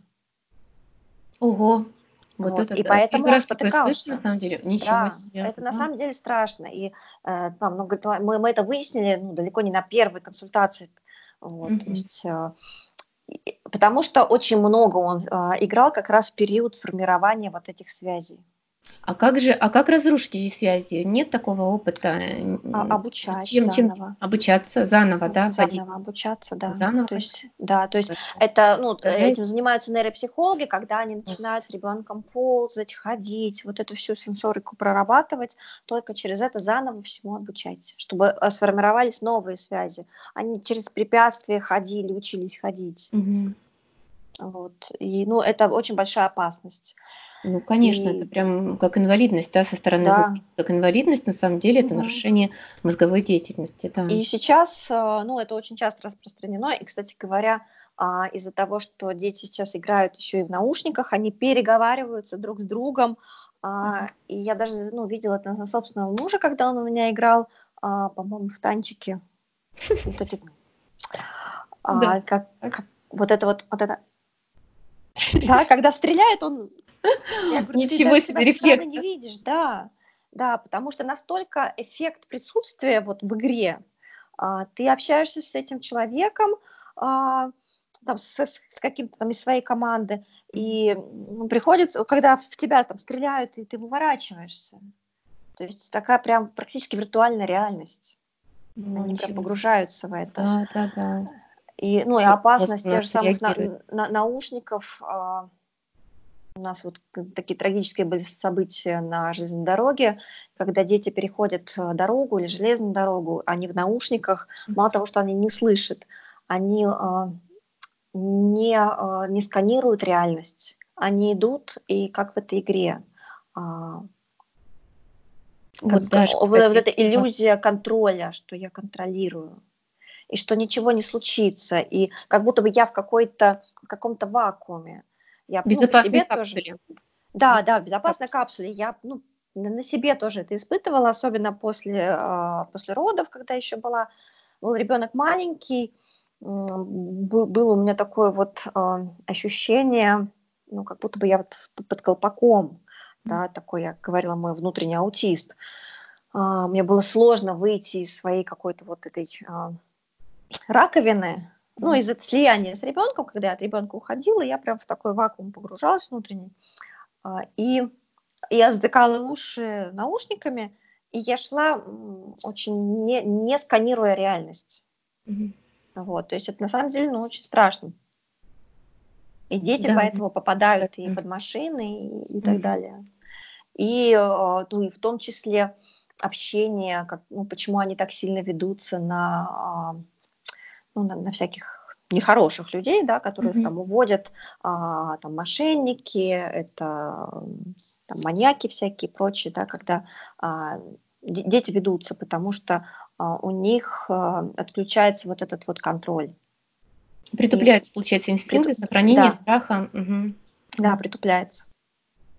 Ничего себе. То есть табу, вот я как раз хотела проговорить табу. А, мы говорим о том, что гаджеты опасные, а, какие последствия и так далее, а э, хочется проговорить о том, что, ну, без них же мира уже не будет. То есть, получается, угу. мир уже не будет прежним, уже никто не откажется, ясно это. То есть гаджеты плотно, прочно пришли в нашу жизнь, закрепились, и они будут только а, каким-то образом модифицироваться, форма изменяться, но они останутся, эти да. технологии. А другое дело, с ними надо как-то научиться жить. Да? И этот опыт, который уже есть у человечества, использования гаджетов, говорит о том, что, как в любом а, в любом любом случае а, хороша золотая середина. Да. Когда, ты, когда ты чувствуешь границы, есть нормы, и ты понимаешь, что вот до этой черты мне безопасно, угу. а дальше опасно, да, есть последствия негативные. Соответственно, тут возникает необходимость как раз обозначить табу, И вот uh-huh. давайте проговорим. Говорим о том, что а, значит, без гаджетов времени уже не будет в нашей жизни. Uh-huh. Просто а, видоизменяться. И, значит, соответственно, нужно установить какие-то правила, границы, табу, да, что нельзя, мы говорим. Так, коротенечко, значит, нельзя угу. есть качествами, да, принимать пищу ни да, в коем да. случае нельзя. Последствия какие? Расстройство пищевого Это расстройство поведения. пищевого поведения, да. Второе табу мы сейчас пришли, проговорили о том, что а, на улицах без то, что мы детям должны транслировать, угу. да, на улицах без наушников. То есть мы ходим на улицы, смотрим по сторонам, живем здесь и сейчас, потому да. что на улице опасность, да, машины, угу. велосипедисты, что угодно, собаки. Угу. А, хорошо, еще какие есть запреты? То есть что прям вот совсем категорически нельзя? У нас в семье... Да, да, говорите. Категорически нельзя. Да. Я бы говорила про общение, про а, безопасность общения в интернете, потому что а, категорически нельзя давать свои, свой адрес, свой номер телефона. Личные данные. Личные данные, да. да. Так, а, все, вот про, про эту, да, про, вот про это безопасность, ну и финансовая безопасность. Да, да не, не вводим никакие карты, ничего. Угу. Угу. А, четвертое, что мне сейчас приходит э, на ум, это не засыпать экранами. Экраны, а, вот серотонин, гормон, который нас успокаивает да. перед сном вырабатывается, не выработается, пока светит угу. в глаза что-то. Это может быть экран, лампочка, что угодно. Угу. Серотонин вырабатывается в темноте, гормон темноты. Соответственно, а, у нас есть такое понятие в семье, называется информационный покой, Э, когда дети знают, что вот они ложатся в 9, значит, они uh-huh. в 7 вечера, они уже не смотрят ничего. То есть два часа перед сном нервная система успокаивается, мы переходим, у нас там начинаются вот эти, я говорю, ритуалы, да, собрать рюкзак, проговорить, почитать, еще всех выслушать, все что-то uh-huh. хотят поделиться за день, много впечатлений. Э, вот это вот информационный покой, и, значит, засыпаем мы не uh-huh. экрана, чтобы спать да. хорошо. А, ни в коем случае в темноте. Опять же, да, запрет на зрение, экран да. в темноте, да, зрение подсаживается ужас. Как? Что еще? Что еще? Что еще не сказали? Надо подумать, что еще.